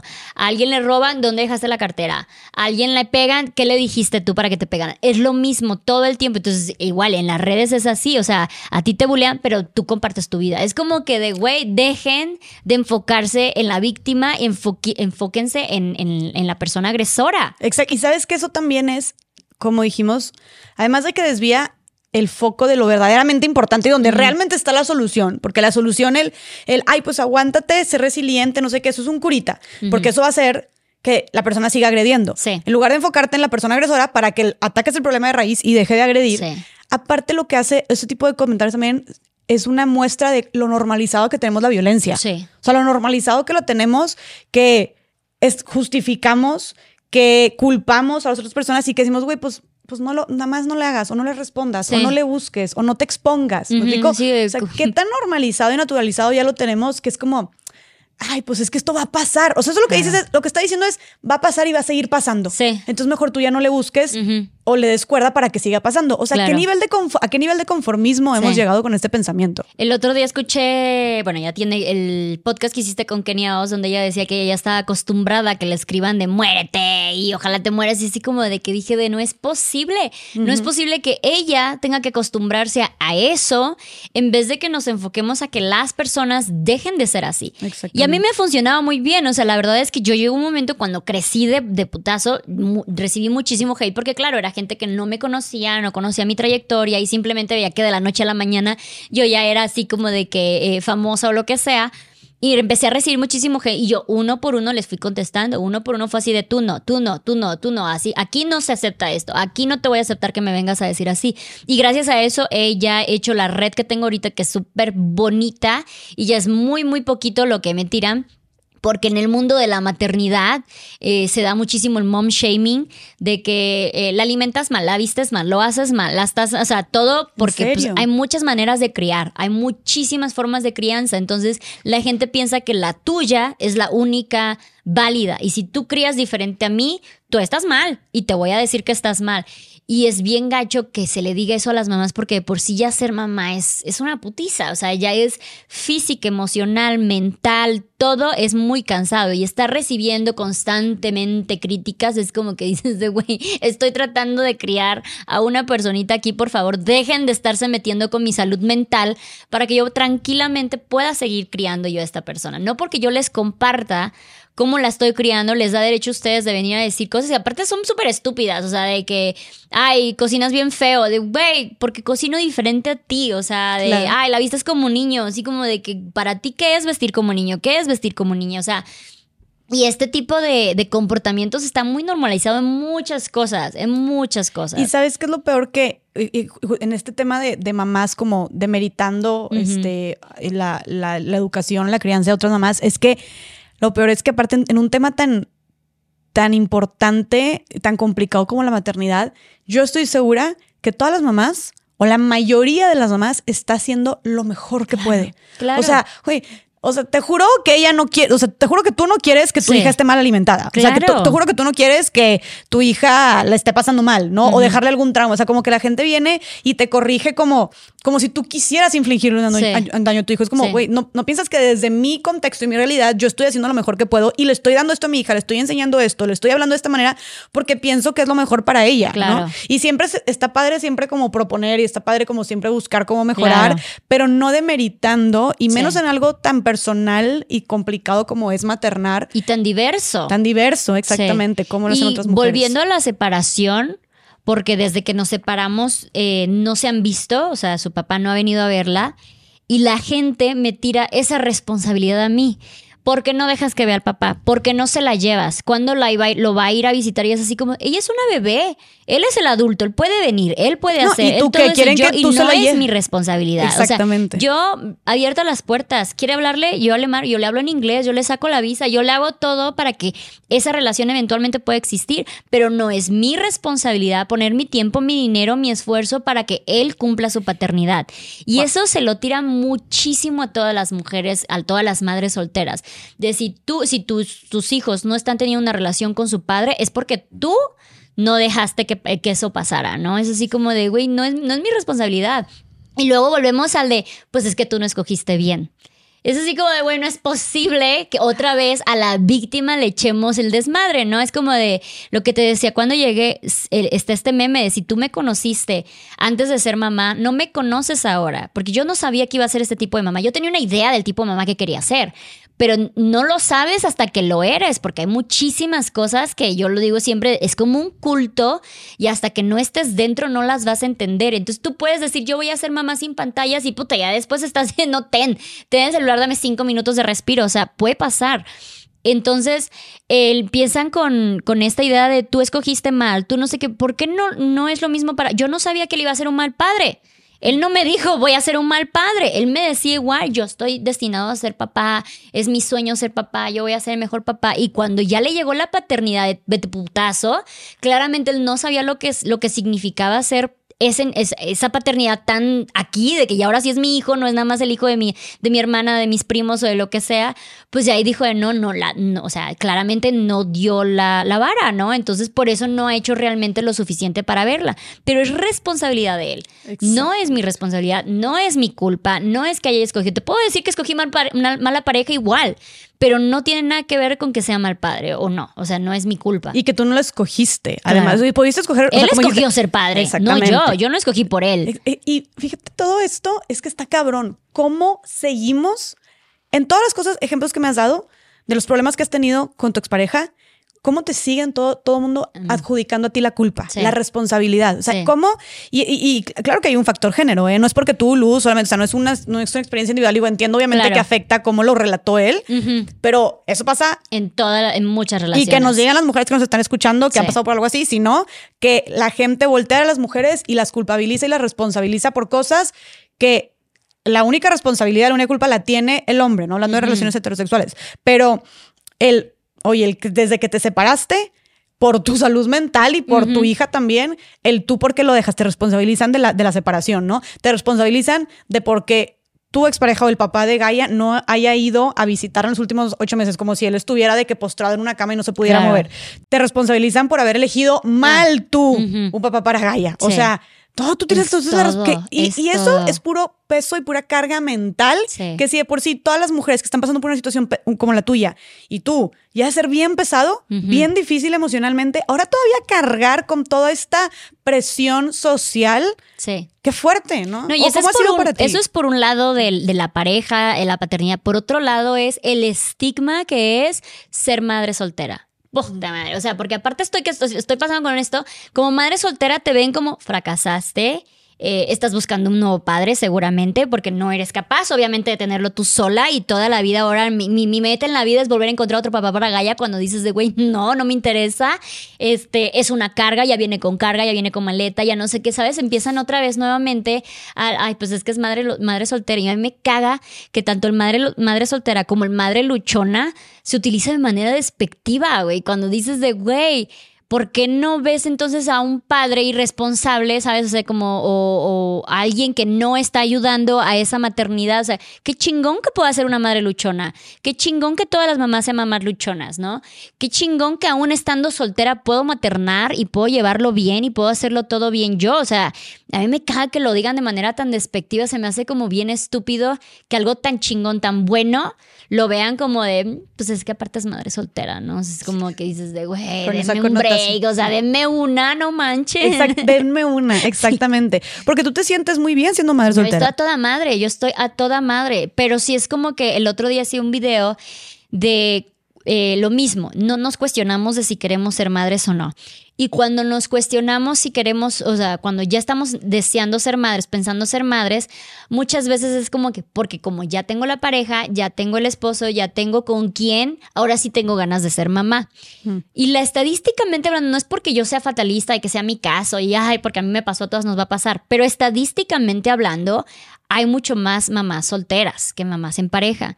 Entonces, ¿Ah, a la hora, sí, a la hora, y creo que es por mucho, a la hora de pensar, quiero ser madre, yo siempre digo de, güey, si tú supieras desde un principio que vas a ser madre soltera, quisiera ser madre, porque mucha gente te va a decir que no, mucha gente te va a decir que sí. Y yo la verdad que antes de conocerlo a él, yo sí me veía como mamá soltera. Yo, creí en, yo crecí en un núcleo de madres solteras y todas estaban todas madres. Yo decía de, güey, pues, sin ninguna bronca, ¿no? Porque al considerar eso, si a ti te toca que tienes la pareja, una pareja funcional, una pareja que equitativa, pues no manches, estás del otro lado, güey. Pero si el día de mañana no lo estás, que luego le pasa muchas, porque ninguna, o sea, tal vez algunas sí, pero la mayoría no nos vamos a embarazar del hombre que pensamos que va a estar toda nuestra vida para luego ser madres solteras, no está en nuestros planes. Y si te llega a pasar eso, no se te cae el mundo. Exactamente. Que es a lo que vamos. ¿Por qué lo tomé tan, o sea, ¿por qué pude como que ahora sí que eh, llevarla tan bien? Una, porque esto fue algo que yo consideré antes de, de, embarazarme. Sí consideré que ser madre soltera era una opción. Hasta sí lo pensaste. Sí, no porque yo estuviera destinada, o sea, yo viera mi relación destinada al fracaso y no, fue antes de él, antes de incluso tenerlo a él consideraba que pues si llego a ser madre voy a ser madre soltera también, o sea, no hay ninguna bronca. Entonces, sí es algo que yo consideré. Hay muchas mujeres que ni siquiera consideraban tener hijos, pero como la pareja estaba ching hijo de, mi mamá, el, en, el, en mi último podcast ella contaba de que ella pues era mi papá biológico, el que estaba ya, seamos papás, seamos papás, y en el momento que mi mamá se embarazó, él se fue. Y era así como de, güey, era su idea, ¿sabes? O sea, qué fuerte. Entonces, y eso le pasa a muchas mujeres de yo no quería, pero, y siempre digo, cuando un hombre te quiere embarazar, te va a decir todo lo que quieras escuchar. Entonces, obviamente no vas a saber que eres un mal padre hasta que ya es padre, ¿no? Y ahí ya no hay vuelta atrás. Luego, este, dos, la estabilidad, o sea, la independencia económica, eso es súper importante, súper, súper importante. Yo en una parte de la relación no la tuve, sufrí violencia eh, financiera, económica, porque no tenía cómo trabajar, no tenía cómo moverme, no tenía cómo tener ingresos, no tenía, no, estaba yo en un, país donde yo no era ni siquiera legal, eh, digo, no estaba ilegal, pero no era, no era todavía como residente. Y este, entonces sí, llega un momento que dices de, güey, pues es que yo de aquí no voy a poder salir, punto. Ok. Entonces creo o sea, yo que me tengo que quedar aquí. Ajá, de porque pues no tengo trabajo, nunca he trabajado, no tengo dinero, cosas así. Entonces cuando ya vi que la situación no iba por donde yo quería, dije, tengo que ver la manera, tengo que, tengo que ver, aunque sea cinco pesos para salir de aquí y ya luego busco la forma.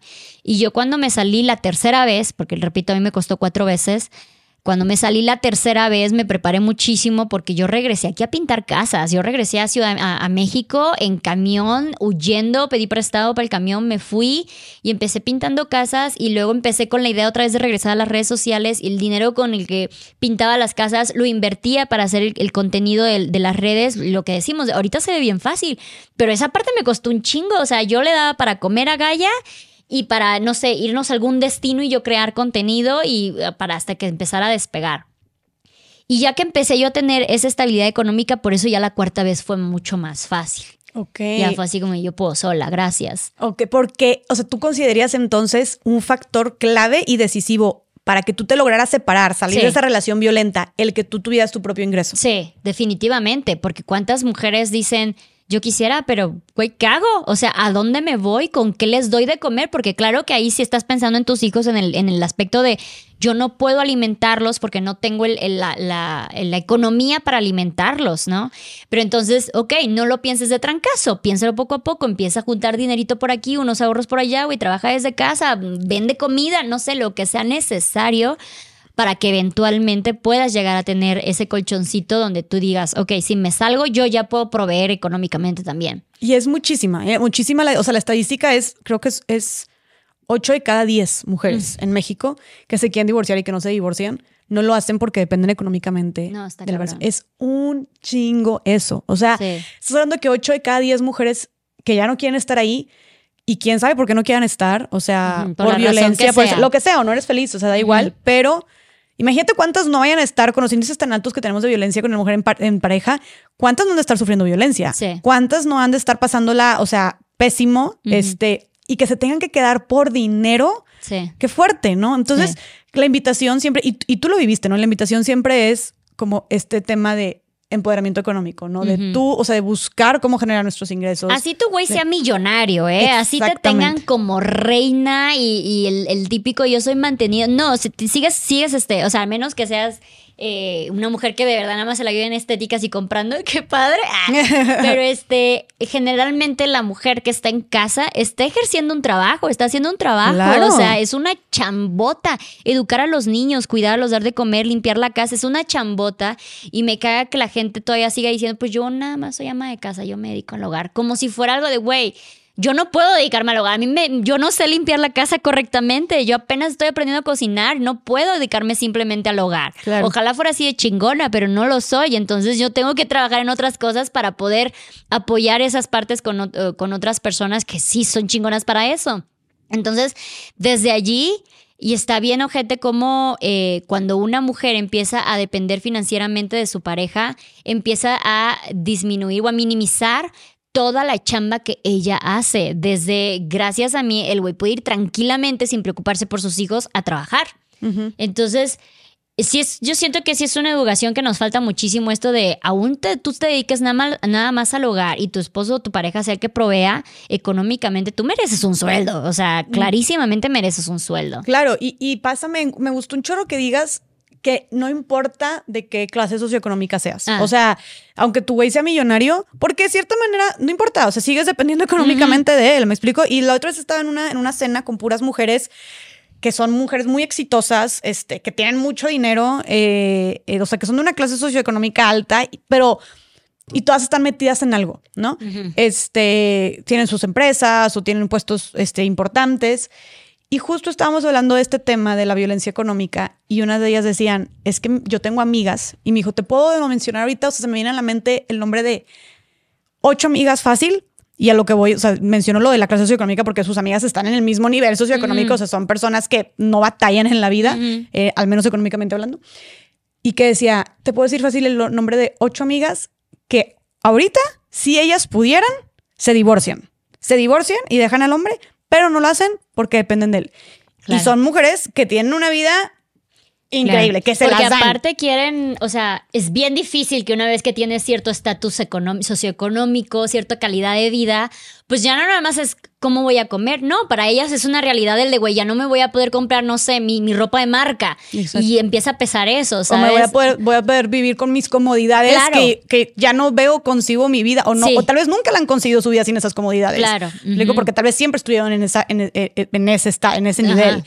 Oye, Luz, pero por ejemplo, ¿cómo vivías? O sea, tú dices, bueno, definitivamente el depender en una etapa de él económicamente para ti fue una tortura. Y sabemos que es uno de los principales factores porque las mujeres se quedan en relaciones donde no quieren estar. Pero ¿cómo se vive la violencia económica en el día a día? ¿Cómo lo viviste En mi caso era como más marcado porque aparte ni siquiera teníamos una buena economía. O sea, nosotros eh, vivíamos en Estados Unidos, era época de pandémica, entonces en Estados Unidos les está, gobierno les estaba dando de que 500 dólares a la semana a cada ciudadano para sobrevivir. Y yo, qué padre, en México no trabajas, no comes, punto. 500 este, dólares a la semana, o sea, son como 10 mil pesos al mes, digo, perdón, a la, semana. O sea, a él le daban 500 dólares a la semana eh, por un apoyo que hubo de COVID y aparte eh, nos daban food stamps, o sea, por aparte eh, alegaba de que pues no teníamos casa porque vivíamos en una cabaña abandonada, güey. O sea, estábamos bien intensos. ¿Cómo que en una cabaña abandonada? sí, o sea, él trabajaba en granjas y un viejito tenía como una parcela eh, que era una comuna en los ochentas, una cosa así, y habían un par de casas abandonadas, un par de cabañas, entonces nos dijo así como de que si ustedes reconstruyen esa, pues aquí pueden vivir, ¿no? Y digo, la reconstruimos, la reconstruimos más o menos, porque seguíamos teniendo hoyos, teníamos ratas todo el tiempo, llegamos a tener serpientes, o sea... Adentro de tu casa. Sí, estábamos en pleno bosque. Ala. Entonces, este, teníamos un huerto increíble, o sea, tú salías y era una película de, no sé, Candy Bell así de tarara, Heidi se quedó pendeja al lado de nosotros, era muy bonito por esa parte, pero adentro en la situación, la calidad de vida, yo embarazada de ocho meses o con ya una recién nacida, pues sí estaba medio jodido, güey, ratas, nuestra comida estaba comida por ratas todo el tiempo, llegamos a tener serpientes cascabel dentro de la casa cuando Gaia ya estaba en la casa, dije, no, el día que empiece a gatear va a ser horrible. Claro. Entonces vivíamos muy, muy austeros en esta parte. Y él todo el tiempo me decía, de, no, hay que ahorrar porque, este, no sé, eh, no tenemos tanto dinero, no nos está alcanzando, ¿no? 500 dólares a la semana, no pagábamos renta, no gastábamos en comida yo no gastaba un peso. Eh, entonces era así como decía, ok, yo no tenía ninguna bronca porque yo sabía, yo sé muy bien vivir con bajo presupuesto. Yo así viajaba con tres pesos, yo me dices tres pesos tienes y te sobran dos, o sea, me sobran dos al final. Y entonces yo estaba de, ok, no hay problema, pero yo diario veía que él se compraba cervezas, que se compraba mota, que se compraba cigarros, que se compraba nuevas cositas para su disque granja. Entonces era así como de, dijiste que no teníamos dinero. O sea, yo me tuve que cortar el cabello sola porque según no teníamos dinero, ¿no? Ni para irte a cortar el cabello. Ni para, ajá, no, una vez embarazada yo de ocho meses, le pedí un helado de, de McDonald's y me dijo así como de que no manches, cuesta tres dólares, ¿sabes? Así como que no. Como que Y qué yo- gasto, qué te ajá, pasa. y yo así como de que, güey, No no, manches. manches, ¿sabes? O sea, o incluso cuando ya nació Gaia, yo me acuerdo que le dije una vez así de, a mí me encantaría que Gaia ya empezara a comer para hacerle comidita y él así de que luz, eso cuesta, o sea, la comida cuesta. Y yo así como de, la comida de tu hija, espero que lo hayas considerado porque es un gasto que vamos a tener eventualmente. la madre, o quieras sea, o de no. que, güey, querías una hija, las hijas comen, sorpresa. Ajá, no, y hasta la fecha, digo, nosotros este, técnicamente seguimos sufriendo violencia económica. Gracias a Dios, ahorita no necesito este apoyo económico, no, o sea, que no debería ser apoyo, es su responsabilidad. Pero todo el tiempo es como. No quiere mandar child support o cuando manda, manda de que 200 dólares, cuando él gana ahorita mil dólares a la semana, manda 200 al mes, o sea, X, ¿no? Y todo el tiempo es de que, ay, pues es que tú no gastas en Gaia, es que tú no gastas y es como que, güey, ahí me, me demuestras lo excluido que estás de la idea, lo ajeno que estás de la idea de lo que cuesta la vida de un niño. Y eso le pasa a muchas mujeres separadas, que el, que el padre te manda de que 200 pesos y dices, ya con eso lo mantuve, ¿no? Y es así como de, güey, apenas sí para la comida. Y digo, en mi caso, él lo tira muchísimo por las redes, de que a ella le dan todo, le digo, no, o sea, que nos regalen un juguete. No significa que le den de comer todos los días, que compren la leche todos los días. Luego me dice, no, que los pañales, el otro día fue nuestro último pleito, de que los pañales, este, no, no gastas en pañales porque pues son de tela. Yo, güey, pero ¿sabes cuánto me, cuesta lavarlos cada semana? Pues porque los llevas a la lavandería, tú podías lavarlos a mano. Yo así como de, Puta. ok. Y me dice, es que si tienes, si Gaya va a la escuela o si tienes ayuda es porque tú quieres tu tiempo libre. Y yo de que, güey, a ver, déjame tener esto claro. ¿Tú quieres que yo esté en casa todo el día atendiendo a Gaya? 24/7, que haga de comer, que haga el aseo, que lave los pañales a mano y que aparte, pues la mantenga, güey, pa- pague renta, luz, todo eso. O sea, güey, ¿quieres que sea una esclava? Pues tampoco, Y tampoco tú mandando, y tú mandando cuánto, o sea, Ajá, este y él mandando nada. 200 dólares al mes, güey, ¿sabes? Así como de que no, ni, ni, ni lo de la leche, ¿sabes? No, y se ve claramente ahí que nunca, bueno, no sé, No, tú, que no me, tú me dirás. conciencia de y que no estuvo cuesta. involucrado entonces en, la- en, la- en el cuidado de la crianza cuando estuvieron juntos, que no estuvo involucrado porque entonces sabrías. Sí. O tal vez me equivoco. o Sí, si- sí, o si no, es- claro. O sea, entonces yo estuve con esta, eh, cuando estuvimos em- em- embarazados, hasta que Gaia tenía 11 semanas, pues yo dependía de él económicamente durante 6, 7 meses. Qué pesado. Y era de que, güey, no puedo pedir, o sea, no puedo tener antojos. En mi embarazo no puedo tener antojos porque le pesa, ¿sabes? O sea, de quién, ropa, olvídate, no tenía yo nada de ropa, no tenía nada, o sea, entonces ya cuando me salgo y me vengo a México y yo empiezo de que a pintar casas y empiezo a retomar las redes y empiezo a trabajar por mi cuenta, cuando ya nos volvemos a reconciliar, yo le dije de, güey, ¿sabes qué? Creo que yo puedo proveernos una mejor vida a la vida que teníamos en la montaña, porque la vida que teníamos en la montaña era base del la- de apoyo de gobierno y food stamps, o sea, y- Food stamps, ¿qué es? vales de despensa. Ah, vale, de despensa. Este, entonces yo, yo creo que yo sí podría, ya sabes, tener nuestro propio dinero sin depender de que nos estén dando, subsidiando de otras Pero él no cosas. trabajaba, ¿o qué? En la montaña. sí, pero era gran, o sea, era granjero y creo que era hasta que él tuviera la cosecha podía ahora sí que regresarse el dinero. O sea, no, nunca llegó a la parte de la cosecha. Mm, Entonces, cuando yo me vengo de la montaña, yo le decía, quédate hasta la cosecha para pues que valga la pena todo el trabajo, toda la inversión. Y él salió con que no, no, no, y me voy a México contigo. Entonces se viene a México, yo todavía estoy apenas creciendo en las redes. Yo cuando me vine a la Ciudad de México, yo no sabía si iba a poder pagar más de tres meses de renta. O sea, yo vine exacto con lo de tres meses de renta y, güey, a ver cómo nos va. Y yo tenía que mantener a la bebé, al adulto y al perro, porque aparte viajaba con un perro de servicio por su PTSD, según. Ah. Este, entonces, si era así como de que ya no solamente, no pasé, pasé de la violencia financiera en el aspecto de que no podía yo pedir un peso a que yo mantenía todo, él no movía un dedo, pero yo él iba directamente a agarrar de mi cartera sin ningún problema, él quería algo, yo lo compraba, él quería comer salmón todas las semanas, yo pagaba sin ninguna bronca, ¿sabes? Entonces llegó un momento que ahí empezamos otra vez con la violencia eh, psicológica, que era de, pues es que tú no serías nadie sin Gaia, pues es que, ¿sabes? O sea, cada que nos peleábamos era de, pues ya no estoy cómodo con que muestres a mi hija en las redes, y yo así como que, pero tú también comes de eso, y no es que yo viva de Gaia, porque mi contenido es mío, y Gaia es parte de, porque pues sí, pues es mi hija, está todo el tiempo conmigo, no es como que, espérate, salte, voy a grabar, ¿sabes?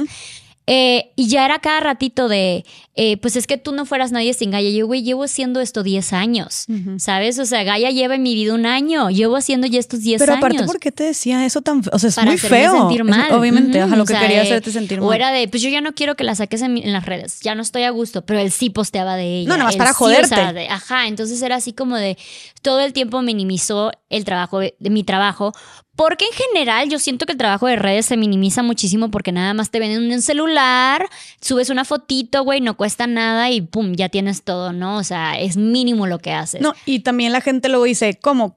¿Cobras eso por un video de tantos segundos Sí. o por una foto de.? Y es como, es que no es. no es, los 15 segundos. No son los 15 segundos, es lo los que me años. costó llegar a esta comunidad. Y lo, que, lo que te cuesta llegar, ll- haber llegado y mantenerla. Ajá. Y no solamente lo que te cuesta de que pues todo esto, toda esta producción cuesta, sino también el trabajo mental es Claro. pesado. O sea, No, digo, pues todo todo, el- ¿cómo lo sufriste tú simplemente Sí. con tu divorcio, con todo lo que te llegó a caer por lo que haces? ¿Me explico? Pero bueno, y luego te interrumpí. Sí, no, entonces todo el tiempo era, era eso, ¿no? Así como de allá no haces nada, allá todo te lo dan, allá. Y hasta la fecha sigue minimizando la calidad de vida que le doy a Gaia. Él jura que es simplemente porque todo me llega gratis, yo no muevo un dedo, este, simplemente así es mi vida. O sea, porque hasta las cosas que me llegan de intercambio, yo tengo que trabajar por ellas. Claro. ¿Sabes? O sea, si Gaia recibe algo es porque yo estoy trabajando a cambio de eso, ¿no?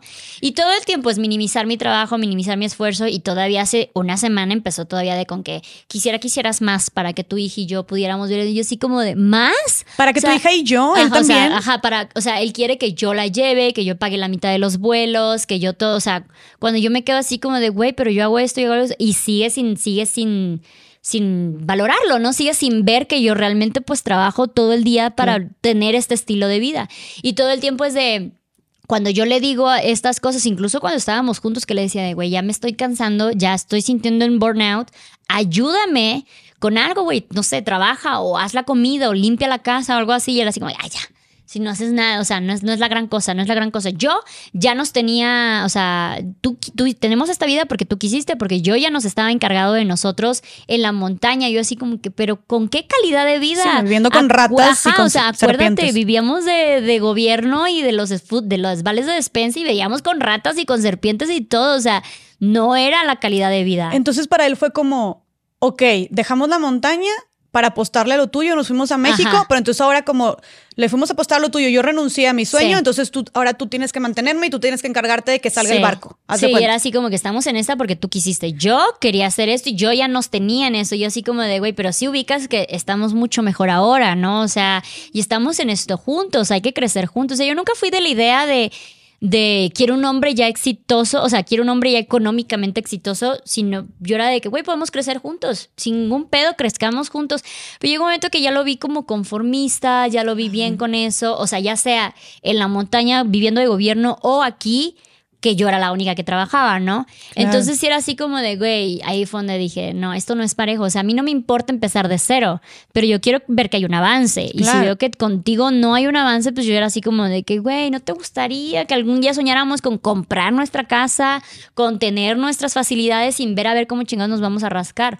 Entonces, ahí, ahí era donde empezaba con el, no, tú no serías nadie sin nuestra hija. O sea, incluso después del divorcio, bueno, después de la separación, él mantuvo un discurso de yo no tengo que mandar child support porque gracias a mí mi hija tiene mi cara y gracias a eso pues Luz puede trabajar, ¿sabes? O sea, entonces para él era como que pues suficiente con eso. Qué cosa tan retorcida acabo de escuchar. O sea, eh, porque, su, porque dices y que lo, decía, o sea, lo externaba así de yo no tengo que mandar a eso porque gracias a la cara de mi hija Luz tiene trabajo. ¿sabes? Pero la cara de su hijo, o sea, porque se parece a él. Ajá. No es cierto. Sí, no, y volvemos a lo mismo. O sea, con, con Gaby y con mi amiga de Plan B decíamos de, güey, ahí te das cuenta cómo, o sea, porque incluso manejaban también el discurso de yo lo planeé todo para tener una hija americana. O sea, ese era mi gol, era tener una hija estadounidense para que yo pudiera ser viral en las redes, ¿no? ese era tu plan macabro y, lo, lo, conseguiste. Obvio. O sea, yo donde pongo el ojo, pongo la bala. Y era así como ahí te das un cuenta donde, güey, sería más fácil encuerarme,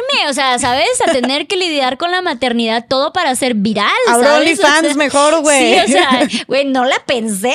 Claramente el plan estaba súper mal planteado. Entonces, ahí es donde te das cuenta de que muchos hombres, porque no solo él, muchos hombres no tienen idea de lo que realmente es maternar o paternar, o sea, de que bien, dinero, eh, mental, el, todo el tiempo estar pensando, ya tenemos comida, ya lavé la ropa, ya está listo su esto, o sea, todo el desgaste emocional, físico, mental que conlleva criar a una persona y no lo ven y por eso tantas paternidades piensan que con que lo vea el domingo, una vez al mes, te mande 200 pesos, güey, soy padre del año. Güey, eso que dijiste de la carga mental y es algo que dicen muchas mujeres también y muchas mujeres que trabajan también y más si eres madre soltera además y ni siquiera tienes que ser madre soltera, o sea, también estando en pareja, como quiera las mujeres son las que tienen mucho más esta carga mental porque son las que están pensando, como dices tú, ¿qué tengo que hacer de comer? este, tengo que ir a la, tengo que hacer, este, tengo que lavar la ropa, tengo que pasar por el niño o por la niña al kinder, este, tengo que terminar esto porque entonces tengo que irles a ayudar con la tarea, si no, ¿quién va, quién va a hacerles esto? O sea, como todas esas cosas que se tienen que solucionar, que yo no soy mamá, pero supongo que teniendo un hijo, hija, ha de ser un... Es o sea, todos los días ha de ser interminable, que todas las pequeñas tareas que tienes que palomear. Claro. O sea, no hay pañales, no sé, puedo decir un millón de, un millón de ejemplos, pero toda esa carga, o sea, todos esos pequeños problemitas los tiene que solucionar la mamá, ¿no? Entonces, o, recae normalmente en las mamás. Entonces, hablan de esto y mucho las mujeres como trabajadoras, o no trabajadoras, porque todas, todas las mamás están trabajando como vimos. Trabajas o afuera de tu casa o en tu casa, trabajas. Pero las que están en el trabajo remunerado, por así decirlo, este, dicen que que es esa carga mental que, que los hombres no tienen, porque ellos pueden estar en su oficina, pero están enfocados en, en, su jale. Tú estás en tu oficina enfocado en jale, pero mientras estás pensando, ok, ¿qué van a comer? Ok, tengo que salir a tiempo para llegar a esto, ok, ¿quién va a pasar por ahí? Eh, todo eso, y, y, pues eso es desgastante, te drena, implica que, que renuncies en uno u otro, o sea, renuncias en uno u otro espacio, afecta tu salud física, mental, emocional. O sea, qué, qué fuerte, ¿no? No, y tan así que por eso los trabajos que mentalmente conllevan más son mejores remunerados que un trabajo físico. Por eso un CEO gana muchísimo más que albañil, porque el trabajo mental es el más pesado, el más cansado, el más desgastante y es el que la mamá lo tiene de lleno. ¿Y cuántas veces no pasa o me pasaba que yo le decía, ya le diste de comer? Pues no me dijiste que le diera de comer. A mí no me tienes que decir dale de comer. Yo ya sé que ella tiene que comer, ¿sabes? y eso es muy común en relaciones que les dices de, oye, eh, porque dice, yo hago todo, pero pídemelo. Pero es que el pedírtelo ya me estás haciendo una chamba, güey. Yo lo que no quiero es pensarlo, saber que tú te vas a encargar. Y muchas veces pasa eso, o sea, de que, güey, a mí quítame la carga mental, o sea, quítame, eso es lo que yo quiero que hagas, que me quites el, desde el, ¿qué quieres comer? No, yo no quiero pensar, tú nada más dime qué vamos a comer, ¿sabes? Exactamente. lo que no quiero es pensar. Y fíjate, me recuerda solo justo lo que decía una prima que, que, que tiene su bebé y, y, dice como, digo, ¿cómo te va con, con tu esposo, no? Eh, está chiquitito, o sea, acaba de nacer. Y dice, güey, pues, o sea, dice, es que está cañón porque intenta, como que sigue esta, pero le tengo que decir todo. y, dice, y, digo, y ¿sabes es el mejor de los casos, o sea, exactamente, también. De que es que sí hace, pero le tengo que estar dice y dice. Y, corrigiéndolo y no sé qué, y le dice, ¿sabes qué? Pues mejor lo hago yo ya. O sea, como que, porque dice, sí lo hace, como dices tú, sí lo hace, pero tengo que decirle, oye, cambiar el pañal, oye, está llorando, oye, necesita que la, que la cargues, oye, ya tiene hambre, y es como, O sea, Y es que ya nada más el hecho, y eso es lo que te digo, güey. O sea, es mejor ser madre soltera, ser madre soltera casada, porque ser madre soltera simplemente ya sé que lo tengo que hacer y lo hago.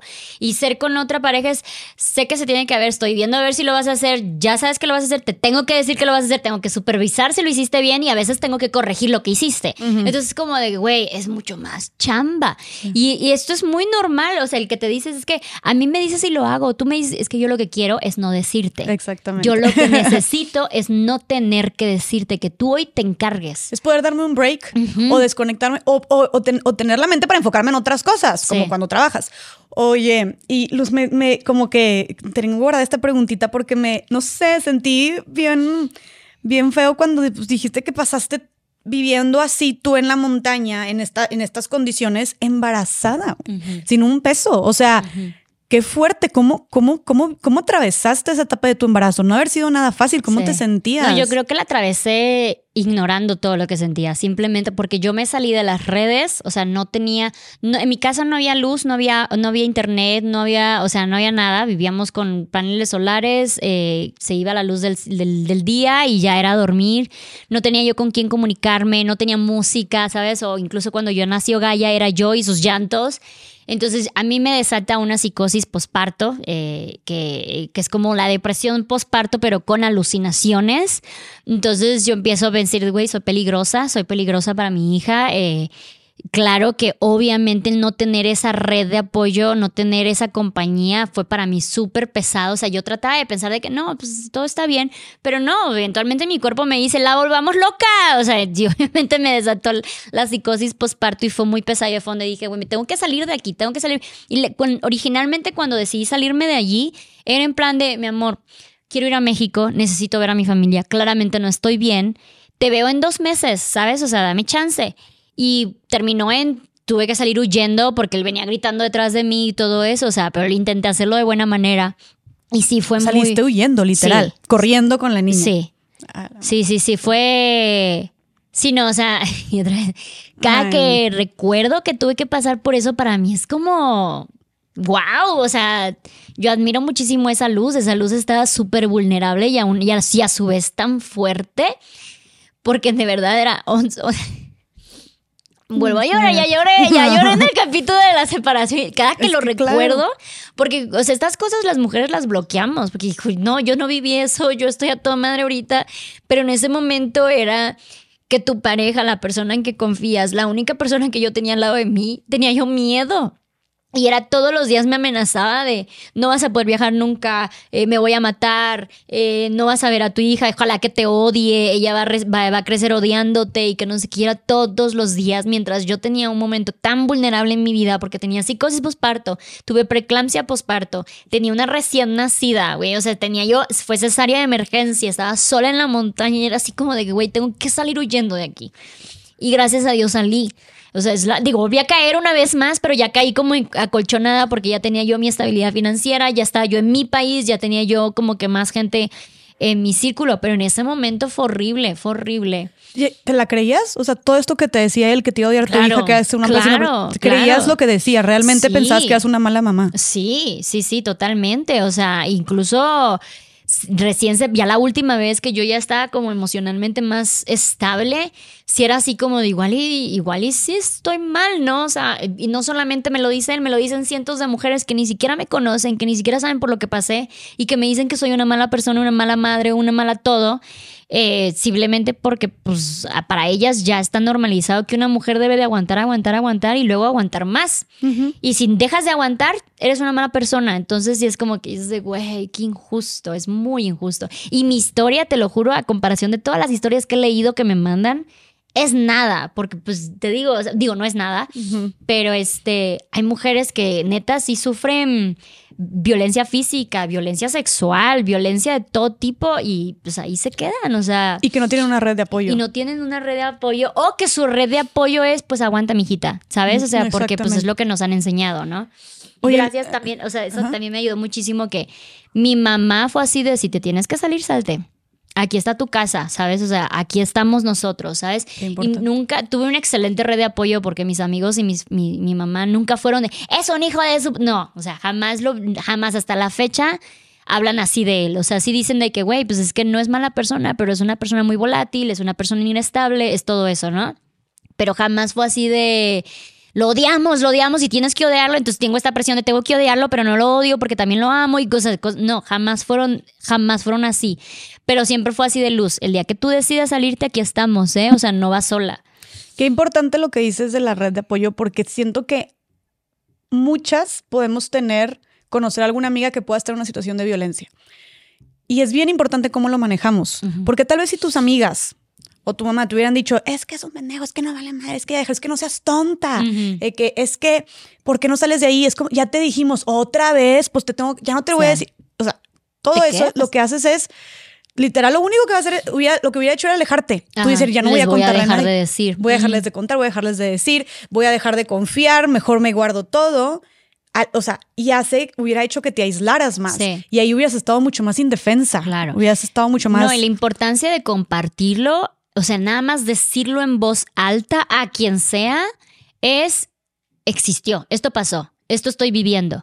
Porque si no lo haces, güey, con una mano en la cintura, mañana pretendes de que eso nunca pasó. A mí nunca me pasó nada de eso, ¿sabes? Porque pues nunca lo hablé. Y hay muchas, muchas explosiones que tuvimos que nunca las conté, que se me olvidaron, se me olvidaron por completo. Entonces, yo te puedo hablar de las que conté, de las que hablé, de las que amigas estaban presentes, familiares lo vieron, no sé pero de las que nada más éramos él y yo en la montaña se, me olvidaron porque pues nunca lo externé y fue como un sueño que en algún momento tuve una pesadilla y, al día siguiente estábamos como si nada, ¿no? Y naturalmente tu cerebro por protegerte lo bloquea, o sea, bloqueas, o sea, si hay algo ahí químico que sucede que cuando en un, en un trauma o así suele tu cuerpo bloquear esas cosas, ¿no? Entonces, sí, sí es real, sí es real. Cuando dicen, pues es que ya se le olvidó, pues es que sí es real que sí, se, me te olvida. Por salud, o sea, por sobrevivencia, por eh, sobrevivencia lo olvidé. Claro, y es, o sea, es algo como natural, no es como que, ay, sí se me olvidó porque me quiero hacer tonta, o sea, o ni pues siquiera fue tan grave, ¿no? Exactamente, o sea, sí pasa algo ahí, entonces ¿Tú crees que es o sea, que sí invitarías tú a mujeres que puedan estar pasando esto entonces a platicar de lo que están pasando? Sí. Sí, sí, sí, no, totalmente. Es, es primordial el poder hablarlo, el poder externarlo, el poder revivir, aunque por más traumático que sea, esa situación ya de manera externa te ayuda muchísimo. Te queda así como de, wow, o sea, yo hay muchas cosas que ya cuento ahorita que digo de, wow, o sea, para mí es surreal, o sea, esto de salir huyendo de la montaña con una recién nacida mientras él la aventaba cosas en la casa, para mí ahorita es surreal, era así como de, no, esa no fui yo, o sea, no es la yo de ahorita, claramente, pero es la yo de que en ese momento, pues lo estaba viviendo, así estaba eh, mi situación emocional, mental, financiera, todo sí llegó a pasar por eso, y a mí, yo hablarlo es reconocerlo. ¿Y qué le dirías? Tú con todo esto que ya viviste, que ya atravesaste, definitivamente fue algo que te dio demasiada fuerza, que te enseñó muchísimo, que creciste. Siento que hay muchas mujeres que pueden estar ahorita en esa situación. Entonces tú, como dices, tú recuerdas esa luz de ese momento y digo, wow, yo viví esto. Entonces remontando de tú a cómo estabas en ese momento, cómo te sentías, ¿qué le dirías a la luz de ese entonces? No, es que ya ni sé, ¿sabes? Son como que dos personas completamente diferentes y es nada más fuerza, ¿sabes? O sea, fuerza va a costar. Y para mí esto es, para mí esto es un parteaguas. Es difícil, es súper difícil, es súper duro quedarte y salir, las dos. O sea, de que va a ser una putiza, va a ser una putiza. Pero saliendo de ahí puedes empezar a sanar. Y quedándote no, quedándote simplemente vas a seguir viviéndolo, vas a seguir viviéndolo y vas a seguir viviéndolo y te puede pasar la vida viviendo eso. Entonces, te va a dar un chingo de miedo salirte de ahí, te va a dar un chingo de miedo quedarte allí, pero saliendo puedes empezar eventualmente a sanar. Y eso para mí es lo que se rescata. Y si la gente, o sea, la gente que me sigue lo ve, porque yo estando en esa relación, yo decía, no, toda madre, todo bien. Y la gente me decía, güey, te ves apagada, te ves descuidada, te ves todo. Yo no, estoy mejor que nunca y muy enamorada. Y claramente la transformación de hace ocho meses ahorita, o sea, ni siquiera es tanto, de ocho meses ahorita, güey, es palpable. La gente lo ve, la gente lo siente. O sea, a mí a veces cuando platico con, con el papá de Gallek, le digo, güey, neta, no te das cuenta, no te das cuenta cómo soy ahora, a cómo era. O sea, claramente había, hay algo, o sea, claramente algo me estaba deteniendo, me estaba amarrando, me estaba minimizando. Entonces, y esa fue la ventaja, güey, salir de ahí me costó un chingo y le tuve un chingo de miedo y recibí un chingo de críticas y la lloré y la, la tuve la depresión y todo lo necesario, pero empecé a sanar. Claro. Empecé a sanar y empecé a crecer y empecé a a volver a ser yo, ¿sabes? Entonces, para mí eso es lo que más les puedo decir a todas, es que va a ser difícil por una o por otra, va a ser difícil por una o por otra. No esperes una manera fácil de salir ahí, no la esperes. Pero si te hubieras quedado ahí, no hubieras tenido la oportunidad de sanar. No, claro, simplemente hubiera vivido en ese ciclo una y otra y otra vez y hubiera criado a mi hija ahí.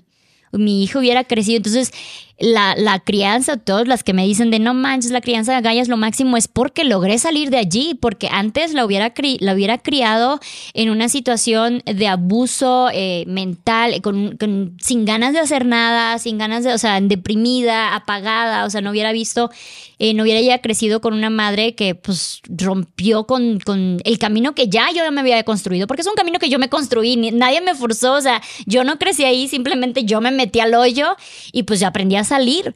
Y gracias a eso mi hija está teniendo la crianza que ahora está teniendo. O sea, y claro que, digo, está de más decirlo, pero hubiera sido una crianza muy diferente que a tu que te hubieras quedado ahí. Muy. Y deja tú también, o sea, los traumas que hubiera generado también Gaia si se hubiera quedado ahí, hubiera crecido así también. y hubiera sido un ciclo. Exactamente, hubiera sido un ciclo, porque cuántas mujeres no hay que normalizan eso y luego se consiguen a alguien igual que el papá, igual, ¿no?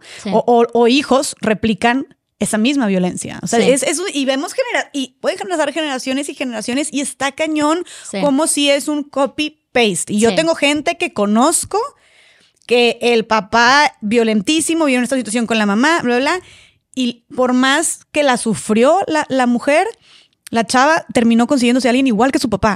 O sea, cuando, y más que nada cuando son y no, no digo que porque hayas vivido eso significa que lo, tienes que replicar. Si no buscas una ayuda profesional, si no te tratas, si no, si no buscas ayuda realmente para romper todos estos patrones, sanar, romper todos estos ciclos, es muy probable que lo vayas a repetir, ¿no? Sí. Entonces, este...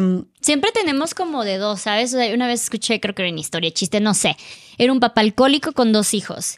Eh, uno de sus hijos este, creció sin beber una gota de alcohol, exitoso, todo lo demás, y el otro creció alcohólico. Y a los dos les preguntabas, oye, no sé, ¿por qué eres alcohólico? Pues es que ve el papá que me tocó. Y al otro le decías, ¿por qué no bebes alcohol? Porque fuiste, o sea, ¿por qué te dedicaste a trabajar? Pues es que ve el papá que me tocó. O sea, siempre van a haber de dos, va a haber un parteaguas y tú decides repetir o irte a lo, o sea, a lo contrario, ¿no? Siempre tenemos esa opción, pero claro, para las dos tenemos que trabajar. Claro, exactamente. Y, y, creo que también cuando se trata de cosas donde psicológicamente es tan pesado y hay tanta violencia, definitivamente sí, la invitación es como romper con esos patrones, pero siempre buscando como ayuda profesional también. Claro. Y... ¿Qué te iba a decir? Ahorita que dijiste lo de fuerza, de que, ¿qué le dirías tú a esa luz de ese entonces? De que fuerza. Y luego yo no sé, te imagino con la poca contexto, el poco contexto que tengo que nos estás diciendo ahorita, de cómo estabas viviendo ahí, aislada, sin comunicación. Sé que, porque escuché tu historia de, en tu podcast, que cuando querías hablar con tu mamá, con tus amigas, te tenías que bajar de la montaña o algo así para, para tener señal. Entonces, en ese momento, literal, no tenías a nadie, este, no tenías un peso o tenías muy poco dinero con una hija, o sea, con, como dijiste tú también, psicosis, este, posparto todo lo que estás viendo te debe haber sentido también muy cansada, muy sola. O sea, no me imagino por todo, por todo lo que has, has estado sintiendo. ¿Qué te dio fuerza como para agarrar a tu hija y salir de ahí corriendo? O sea, ¿te imaginas la escena y haber sido una escena donde de verdad has de haber tenido que ser, fuiste más bien muy, muy, muy valiente. Entonces, siento que hubiera sido las estadísticas, y las estadísticas están ahí, de que muchas mujeres es más fácil como, uy, me siento atrapada, me siento en un hoyo, me quedo aquí, ¿no? Y, y, obviamente se entiende perfectamente con, todo con todos estos factores en tu contra. Hubiera sido más fácil que tú te quedas encerrada en tu cuarto tirada en la montaña, ¿no? O sea, ¿de dónde conseguiste esta fuerza que te dijo, que dijo, a la chingada, yo a ver cómo le hago? Agarro un camión, agarro a mi hija, salgo corriendo, enfrento a este hombre, o sea, ¿Cómo le hiciste para, para agarrar esa fuerza? ¿De dónde salió? Pues fue en parte mi hija y fue en parte yo, porque luego también una cuando es mamá quiere poner como que mi mayor motivación es mi hija, mi mayor todo es mi hija. Y claro, mi hija es mucho, pero yo también sigo siendo una persona y cuando yo vi que yo ya me sentía peligrosa, porque ya mi mente me estaba jugando chueco, cuando yo vi que ya me estaba yo dejando, porque pues ya no había nada porque yo sintiera esa motivación para verme bien, sentirme bien ahí sí dije de, güey, o sea, la luz que yo era, porque yo tuve una vida padrí, o sea, mi vida antes de eso también era de aventura y era también empoderada, igual que la de ahora, pero antes de, entonces fueron un antes y un después, entonces yo decía de, güey, estoy perdiendo todo eso. Y fue, eh, fue un poco eso, fue en parte de no quiero perderme a mí misma y no quiero que mi hija crezca así. Entonces de ahí como que sí, fue que agarré eso. Tú sí te diste cuenta de que tú estabas cambiando. O sea, tú sí. dijiste, esta no soy yo. Sí. Sí, eventualmente, o sea, me costó muchísimo porque, claro, muchas veces me decía la gente, yo no, claro que no, estamos a toda madre y todo eso.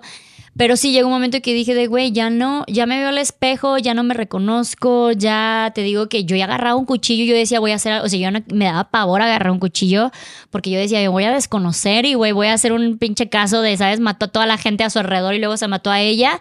Entonces, ya fondo dije, no, no, no, no, esto no, yo no quiero acabar mi vida así, yo no quiero que este sea el final de mi vida, yo todavía puedo dar más, siento que todavía hay como muchas cosas que puedo vivir y que puedo ofrecer y todo eso. Y fue donde dije, no, tengo que, tengo que salir de aquí. Pero sí, la verdad es que sí te puedo, o sea, sí honestamente puedo decir, ahorita lo tengo ya muy borroso. Entonces ya te puedo decir que fue eso, te puedo decir que fue mi hija, te puedo decir que, no sé, fue la gente que me apoyó. Eh, fueron muchísimos factores, ¿no? Que el, el decir quiero, sal quiero, necesito salir de aquí y hubieras y pondrías como factor determinante la gente que te apoyó para poder salir de ahí. Claro, o sea, porque desde un principio, si a mí alguien no me hubiera prestado dinero, no lo hubiera logrado. Desde ahí empezamos, por ahí empezamos y fue el, el dueño de la parcela que veía la que era la única persona que podía ver la situación, que fue, que fue el que me dijo yo te doy para el camión. Y fueron 22 horas de camión con una bebé de 11, de 11 semanas y gracias a eso salí. Y luego llegué a, a Tijuana y fueron las amigas que me dejaron empezar a pintar mandalas en su casa para que yo pudiera tener fotos de, miren, esto puedo hacer. Para cuando llegué a Chiapas, mi mamá me recibió en Chiapas. Claro que gracias a la gente que me apoyó en ese momento lo logré. O sea, porque, y ese es el problema, que muchos luego tampoco tienen esa gente que las apoye. Y eso está bien gacho. O sea, el no tener una familia que te apoye o amigos que te apoyen o, o algo que te apoye está bien, bien gacho. ¿Y qué le dirías tú con, cómo la diferencia que hizo este apoyo que tú recibiste por parte de, desde un desconocido, pero hasta tus amigas, tu familia. Es una pregunta que me hacen mucho a mí, pero quiero que tú la respondas porque pues tú fuiste, lo viviste en carne propia, de cómo debemos, cuál es la mejor manera de apoyar a una amiga o a una, a una familiar que esté pasando por una situación de violencia. Yo como su mamá, como su hermana, como su amiga, ¿cuál es la mejor forma de apoyarla? Claro, porque sí, también si te hubieran dicho desde un principio, o sea, simplemente el que necesitas, eh, aquí está mi casa. Hay veces que realmente el apoyo más difícil o el que más se necesita es el económico y luego da muchísima pena eh, pedirlo, este, porque te digo, es gente que no tiene ese apoyo económico. Eh, simplemente ofrecerlo de, güey, si necesitas, necesitas. O sea, hay veces que incluso una pasando en esa situación no sabe lo que necesita y por ejemplo, a mí el viejito fue así de que, güey, yo te doy para el camión. Y fue así como que, ah, claro, necesito un camión para salir de aquí, ¿sabes? o sea, eh, o no sé, mi mamá de, güey, vienes y te quedas aquí en casa. Ah, claro, voy a necesitar un hogar a donde llegar, ¿sabes? O sea, no te planteas el, ¿cómo puedo salir de aquí? Entonces, como esa persona llega un momento que una está tan minimizada que ni siquiera sabe cómo puede salir de allí, sí ayuda que te ofrezcan las opciones, ¿sabes? Incluso decirte, oye, mira, a ver, yo veo que estás en estas cosas, ¿qué necesitas trabajo? Te puedo ofrecer trabajo. No te puedo ofrecer trabajo, te puedo ofrecer dinero. No te puedo ofrecer dinero, te puedo ofrecer mi casa. No te puedo ofrecer mi casa, te puedo ofrecer llevarte a un, buscarte ahí con, con esas personas, ¿no?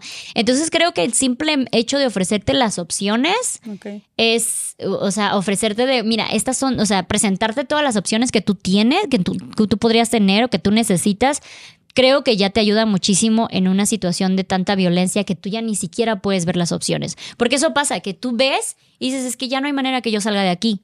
Entonces ahí te encierras, ya no hay manera de que yo salga de aquí. O sea, tú llegaste a pensar genuinamente que no ibas a poder salir de ahí. Sí, o sea, yo, pues, ya empiezas a decir, de, esta es mi vida punto, esta va a ser mi vida y punto, ¿no?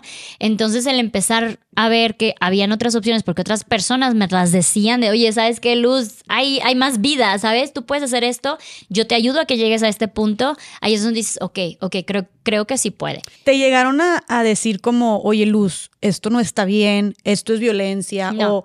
o de creo que mereces más que esto. Ah, más, más por ahí. Fue, O sea, nunca fue, no, lo que estás viviendo está mal porque también parte tú de, güey, es que no me digas que está mal lo que está viviendo, porque esto es lo que yo construí. Imagínate qué jodido que me digas que lo que yo construí con amor y todo de pedo, lo, estoy haciendo re mal. Entonces te sientes obviamente revictimizada, te sientes avergonzada, te sientes... Entonces, como un mecanismo de defensa se va a decir de, no, no es cierto. Y te cierras. Ajá, o sea, así como de que no, yo estoy súper feliz, está toda madre, ¿no? Entonces, eh, creo que atacar por esa parte no es la más correcta porque obviamente da muchísima vergüenza aceptarlo y te vas a cerrar al que no es cierto, eso no me está pasando a mí, yo no estoy viviendo eso. Entonces, es más como el, güey, hagamos algo juntas, hagamos este proyecto, mira, hagamos este pedo, oye, vente a mi casa un ratito, oye, mira, un trabajo que me enteré por allí, que no sé qué, como que por ese lado yo siento que te ayuda muchísimo más, como que darte la motivación de que hay otras opciones. Claro, claro. Y también algo que rescato mucho de lo que dijiste, que, que la verdad, mis respetos y aplausos para tus amigas, para tu mamá, que siento que estuvieron ahí haciendo una contención bien importante y, y definitivamente yo también diría que fue algo clave para que tú pudieras salir de ahí. O sea, si hubiera sido de otra manera, quién sabe si tú te hubieras sentido abandonada, si te hubieras sentido sola, si hubieras sentido atacada, atacada y te hubieras tipo alejado muchísimo más. Pero es, un, es un momento muy delicado, es un momento muy delicado porque todo, todo eso puede pasar, ¿sabes? Y crees que también el, el, el no juzgarte, ¿no? Como que siento que el no presionarte, el no decirte, güey, Luz, de que no mames, o sea, de que, ¿qué es esto? O de que date cuenta, o no seas mensa, ¿no? ¿Cuánto sí, o sea, la amiga date cuenta es, es medio agresivo, o sea, es muy agresivo, porque lo que te digo, o sea, es bien difícil aceptar que tú solita te pusiste en esa situación, ¿sabes? Entonces te sientes atacada, te sientes avergonzada, te sientes vulnerable, sientes enojo contigo misma, es como pude permitir llegar a este punto, o sea, cómo permití yo que me sentía súper empoderada y la chingada, güey, llegar a este punto. Entonces sí es como una situación muy delicada, es con pincitas casi casi. Y a veces va a ser repetitiva, porque te digo, a mí me costó cuatro veces, a personas les costará diez veces salir de allí.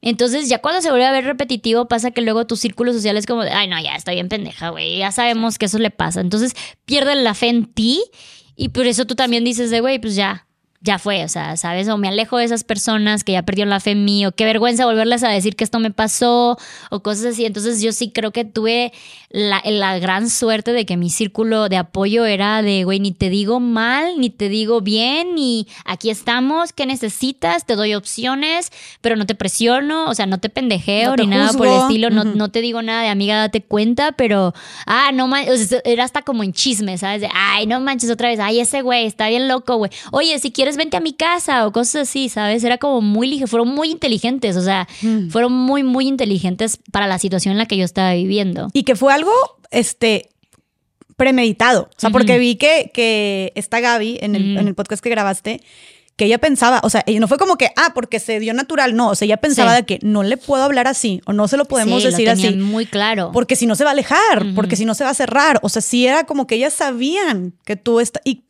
la verdad, tengo mis respetos porque debe ser bien difícil como ver a alguien que amas tanto pasando por una situación así. Y, o sea, tu mamá también, por ejemplo, como verte a ti y que dicen que se preocupaban. Bueno, yo lo vi porque lo vi el podcast completo, ¿no? Sí.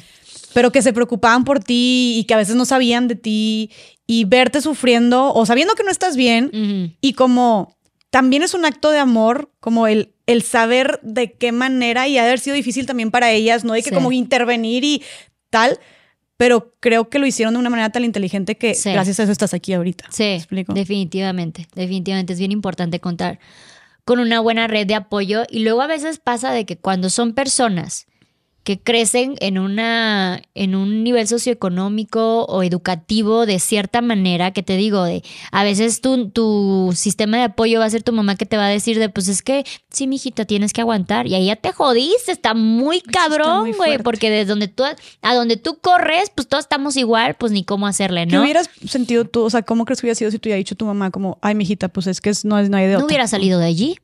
¿Tú crees que así tal cual? Sí, claro. Qué fuerte. Claro, o si mis amigos, por ejemplo, eh, Gaby y Camo tienen una relación súper sana, súper linda, pero si me hubiera tocado que mi mejor amigo hubiera tenido la misma relación que yo, güey, puta, ni cómo ayudarnos. Ahí quedamos las dos nada más reuniéndonos, hablando de lo mal que nos va en la vida y ya. Y eso nos y les pasa a muchas mujeres, güey, de que todo tu círculo es así. Eh, la manera en que piensa tu círculo es así. Entonces yo, gracias a Dios, antes de llegar a este punto, yo ya tenía un círculo muy saludable, eh, con personas eh, muy saludables, muy sanas, muy empoderadas, muy seguras. Y gracias a eso, como que pude agarrarme de las personas correctas. Porque si me agarro de la persona que también la están violentando, también la está. Pues no hubiéramos salido de allí, nada más nos hubiéramos de. Ay, a mí, a mí me pasó esto. Ay, a mí también me pasa esto. Y de ahí no pasamos, ¿no? Claro. Entonces, como que también es bien importante. Y luego siempre típico el. Y por eso no me gusta esto de. "Ay, Estás hablando desde tu privilegio, porque siento que entonces es una competencia de ver quién le sufre más y desde ahí ya no salimos. En vez de, de güey, sí. Yo, yo hablo de mi privilegio de cierta- ciertas personas, pero yo veo, yo me quiero enfocar en la gente que está aún más a- arriba que yo, más sana que yo, mejor está, más estable, más todo, más saludable, para que yo me pueda motivar de esa gente, no de la gente que está abajo de mí. Entonces yo quiero pensar que desde mi privilegio también luché y sufrí todo eso porque yo, yo todo el tiempo veo hacia arriba. Exactamente. Entonces creo que eso Claro. es como que bien importante. O sea, Claro. sí, hay, hay gente que la sufre más que yo, pero hay gente que le va mejor. Yo quiero compararme con la gente que le va mejor porque yo quiero motivarme de esa gente. Claro, aparte, a ver, el, el- el sentir las emociones, o sea, no, no están predeterminadas ni, ni, ni son influenciadas por tu nivel socioeconómico o por lo que hayas, o sea, vaya, eso no, eso no, no distingue privilegios. ¿me Claro. O sea, tú, tú puedes estarte sintiendo de la chingada Claro. tal vez en tu, obviamente el contexto es muy importante y obviamente, o sea, cuando hablamos de privilegio siento que también es muy de que, ok, enfocarlo a que todo el mundo tenga estos recursos, estas oportunidades, Claro. pero güey, tú, o sea, una mujer que tenga muchísima, muchísimos recursos y, y esté en un nivel socioeconómico como sumamente estable y que haya tenido todos los privilegios de la vida, No le quita. puede estarse sintiendo la chingada, puede estar sufriendo un chorro, puede sentirse, y eso no, o sea, no le merita de que es que es una, es, ay, eres una mujer muy privilegiada y que, güey, tal vez una cosa muy insignificante para ti. ¿Quién dice, que, ¿Quién dice que tú estás sufriendo más que ella? ¿Me Claro. explico? O sea, ¿quién dice que quién, quién está más triste que quién? ¿O quién está más depre- que- depresiva que quién? O sea, también como que se me hace muy feo. Está, es muy importante como poner sobre la mesa los temas de privilegios para ver cómo Sí. podemos avanzar para que todos tengan oportunidades y recursos. Pero cuando hablamos de sentimientos, de emociones, de gente que está sufriendo, no podemos invalidar las experiencias de la gente usando el, el- el- el- el factor privilegio, ¿me explico? Claro. Porque Sí, pues, ¿quién determina quién sufre más? ¿Me Sí, explico? sí, sí. Am- Yo lo veo mucho en, en lo de mi contenido de mamá real, maternidad real, real. Es que tú sí eres una mamá real. que te hace pensar que, no sé, las Kardashians no están en una realidad, porque su realidad es esa, es esa que tienen todo el, el apoyo económico, el apoyo eh, en personal, en todo tipo, y sigue siendo una realidad, o sea, simplemente es una realidad diferente a la mía.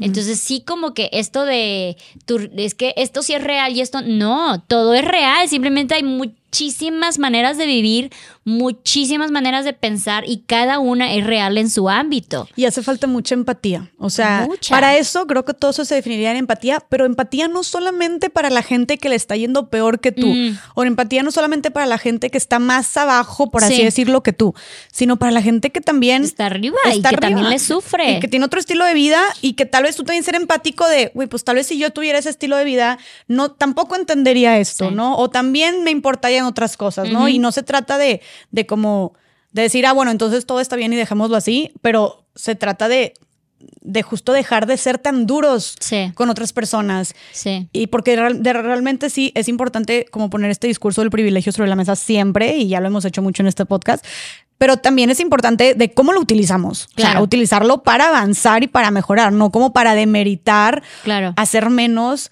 este, ningunear las Sí. experiencias de otras personas. ¿no? La- Sí. La empatía también es hacia otras personas que tal vez tengan una mejor calidad de vida, que tal vez tengan otras cosas que tú no tienes o que desearías o aspirarías tener. Pero bueno. Volviendo a lo que estábamos diciendo, yo sabía que contigo sí y nos íbamos a explayar mil, mil temas, pero tú mencionaste ahorita algo muy importante sobre lo de la red de apoyo, que si hay alguien que te está atacando, que te está también diciendo, como recordando lo que estás haciendo mal, entonces también tú pierdes la fe en ti misma y que de por sí ya pierdes la fe en ti misma, ¿no? Entonces, yo te quiero preguntar, como estando tú en esa situación de violencia, que ojo, era mucha violencia ahí, o sea, como dijiste tú, la gente te dijo, oye, pues te golpeó algo, no, no te golpeó, pero todo lo que estabas viendo era violencia psicológica, todo Claro. eso era violencia, llegaste a vivir violencia patrimonial también, llegaste a vivir este, violencia económica. Y, y la violencia psicológica, por ejemplo, es de las más también invisibilizadas, pero la que está de cajón también en, todas las demás violencias. O sea, para que haya todas las demás violencias también tiene que haber violencia psicológica y empieza con la violencia psicológica. Y puede ser como súper directa diciéndote, eres una inútil, eres una mala madre, no serías nada sin tu hija, este, eres, no sé, mil cosas que te pueden decir insultándote. O puede ser de una manera más sutil, como chantajeándote, haciéndote sentir culpable, haciéndote sentir menos, haciéndote sentir fea, haciéndote sentir, no sé, muchas otras cosas haciéndote sentir merecedora de cierto trato, haciéndote sentir celosa, no sé, todo eso también sigue siendo violencia psicológica. Lo que voy es que se puede mostrar de muchas maneras, pero que muchas veces lo tenemos tan normalizado que no sabemos que ni siquiera es violencia, ¿no? Y que es el primer paso para que, para que empiecen las demás violencias. Entonces, ¿qué, ¿qué cosas dirías tú, Luz, que en algún momento normalizaste cuando estabas viviendo este, con tu pareja? Que tú normalizaste, que, dabas, que, no notabas que había algo mal ahí, que incluso romantizabas o que creías que era parte de la relación, que ahorita tú dices, ya que te saliste de ese círculo de violencia, que se te aclaró un poco más la mente, que tuviste esta sacudida, que tú dices, güey, no manches, esto era violencia y no me estaba dando cuenta. Claro, no, y es lo, que te digo de que luego te pasa como la ranita en el, en, en el sartén de agua, en Ay, no sé cómo se llama, se me fue totalmente el... nombre. Bol de agua, bueno. Sí, sí. En el agua caliente. Sí, sí, sí, sí, en, el agua, hirviendo. Sí, sí, sí. Eh, de que no es que, no, o sea, no entras a la relación y pum, al día siguiente ya te hicieron un comentario súper fuerte. Y obviamente, si fuera así, claro que lo distingues. Pero es bajita la mano, es poquita la mano, es muy poquito. Por ejemplo, nosotros cuando empezamos, una de las cosas que a mí me encantaban era que según yo él estaba súper desconstruido y era una relación equitativa y aquí no había el rol de género sino era el rol de pareja de a veces yo hago, a veces tú haces y todo vamos juntos, ¿no? Cuando nos embarazamos y yo ya estoy con ocho meses de embarazo y él está construyendo la casa, pues yo decía, yo no me pongo, yo no me puedo subir al techo a construir la casa, entonces yo, mi aportación a la relación es que yo voy a cocinar. Entonces ya él regresaba de construir la casa y yo ya tenía la comida lista, no porque fuera mi rol de género, sino era porque como rol de pareja, hoy a mí me toca cocinar, tú construyes, ¿no? Entonces me pasa que como yo me acostumbro a hacer la comida cuando él regresaba de trabajar y cuando él ya no estaba trabajando, él aún así regresaba y me decía, ¿qué de comer? O sea, ya no era un, qué padre, tienes algo de, o sea, ya está la comida, no, ya era ya por sentado, ¿qué de comer? Entonces era así como de que ya, ya sabía que yo ya tenía que tener la comida hecha, ¿no? Y luego ya después empezamos con que ya no lavaba sus trastes. Antes siempre lavaba los trastes. O sea, antes él hacía de comer, ¿no? Luego empezamos con que yo hacía de comer y él lavaba trastes. Luego ya era de que yo hacía de comer y luego yo me quedaba lavando los trastes. Y luego ya era de que ya hacía de comer, lavaba los trastes y levantaba los trastes de la mesa. Llegó un momento que ya ni siquiera su traste de la mesa levantaba. Y todo eso fue muy paulatino, no fue así como yo empecé una relación y este güey ni siquiera levantaba sus trastes. Entonces ya cuando ya ni siquiera levantaba los trastes de la mesa mía se me empezó a hacer muy agresivo y era así como de, a ver, ya que pedo, güey, tampoco estoy aquí para atenderte 100%. Tú puedes mínimo, o sea, yo, yo los lavo, pero mínimo levanta tu traste, no es por hecho que yo voy a levantar todo lo que tú vayas tirando. Entonces, eso pasa en todos los ámbitos de la relación, que empiezan poquito a poquito, o sea, no fue de, porque si yo hubiera empezado con él, con un con un güey que de buenas a primera ni siquiera levanta sus trastes de la mesa, desde ahí hubiera dicho, no, bye, o sea, olvídate, ¿no? Pero claro que no fue así, fue así de yo hago de comer primero, luego yo dejo de hacer de comer, luego yo dejo de lavar los trastes, luego yo dejo... Y eso pasa muchísimo en la época de embarazo y, posparto, porque cuando tú estás en una relación que ambos trabajan, pero luego tú, porque físicamente no puedes ir a trabajar porque estás pariendo un nuevo ser humano, ¡pum! Se, doblan todos los roles de género y entonces automáticamente se vuelve el proveedor el la que está en la casa, proveedor el que está en la casa.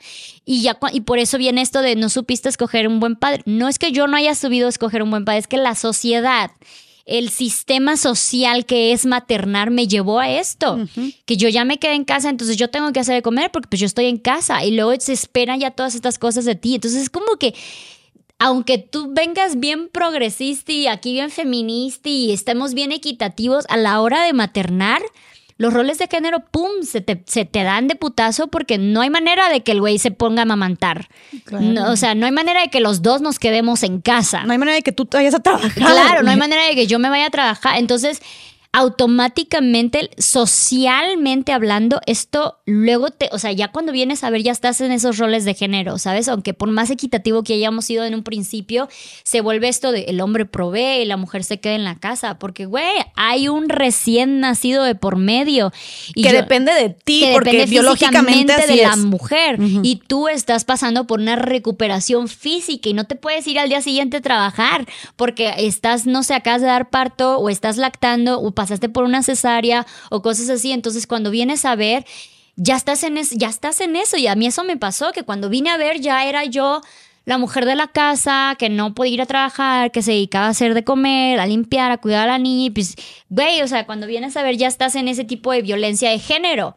Eh, y no es que yo hubiera escogido estar ahí, es que socialmente eh, la manera de cómo funciona la familia sí te lleva, ¿no? O sea, de que pues uno de los dos tiene que trabajar y claro, inteligentemente debes de ser tú hombre porque pues yo doy de lactar, yo estoy aparte recuperando mi cuerpo, yo todo esto y luego ya de ahí ya no regresamos, es bien difícil volver a regresar porque se vuelve muy cómodo, se vuelve súper cómodo para un hombre de yo me vengo a trabajar, regreso y ya está todo listo, ¿no? O sea, ya está todo, todo bien padre, entonces cuando ya quieres tú volver a salir de no, no, no, a ver, espérate, volvemos a ser equitativos en este pedo, cuesta un chingo volver a regresar a esta equidad. No, y que aparte tú no solamente lo estás, sino que tú es, o sea, siento que ese ejemplo es con todo lo demás también de violencia y que también tú estás intentando que funcione. O sea, tú estás como, se va empinando la cosa, pero pasa tan rápido el tiempo y va haciendo de manera tan sutil que de repente no te das, o sea, no te das cuenta y, y, luego aparte tú estás como también con este cuento de voy a mejorar o, o, hablan y se pelean, pero no, entonces va a cambiar y lo va a hacer mejor y se compromete. Entonces, como que todo juega a favor para que de repente sea como, güey, te despiertas y es de que, ¿dónde estoy? ¿Quién soy? ¿Qué es esto? O a ti, así pasó contigo, o sea, de repente fuiste, dijiste, güey, esto ni Sí, ¿en qué momento llegué aquí? Claro, o sea, si yo hubiera llegado de, un día para otro ahí, claro que nunca lo hubiera aceptado, pero fue poquito en poquito, de poquito en poquito. Este, no sé, al principio era de, sí, hacemos todo lo que tú quieras y a todo madre, y ya después era de, no manches, Luz, o sea, eh, ya eres mamá, no manches, este, acabamos de regresar de un viaje, ¿cómo vamos a hacer a otro?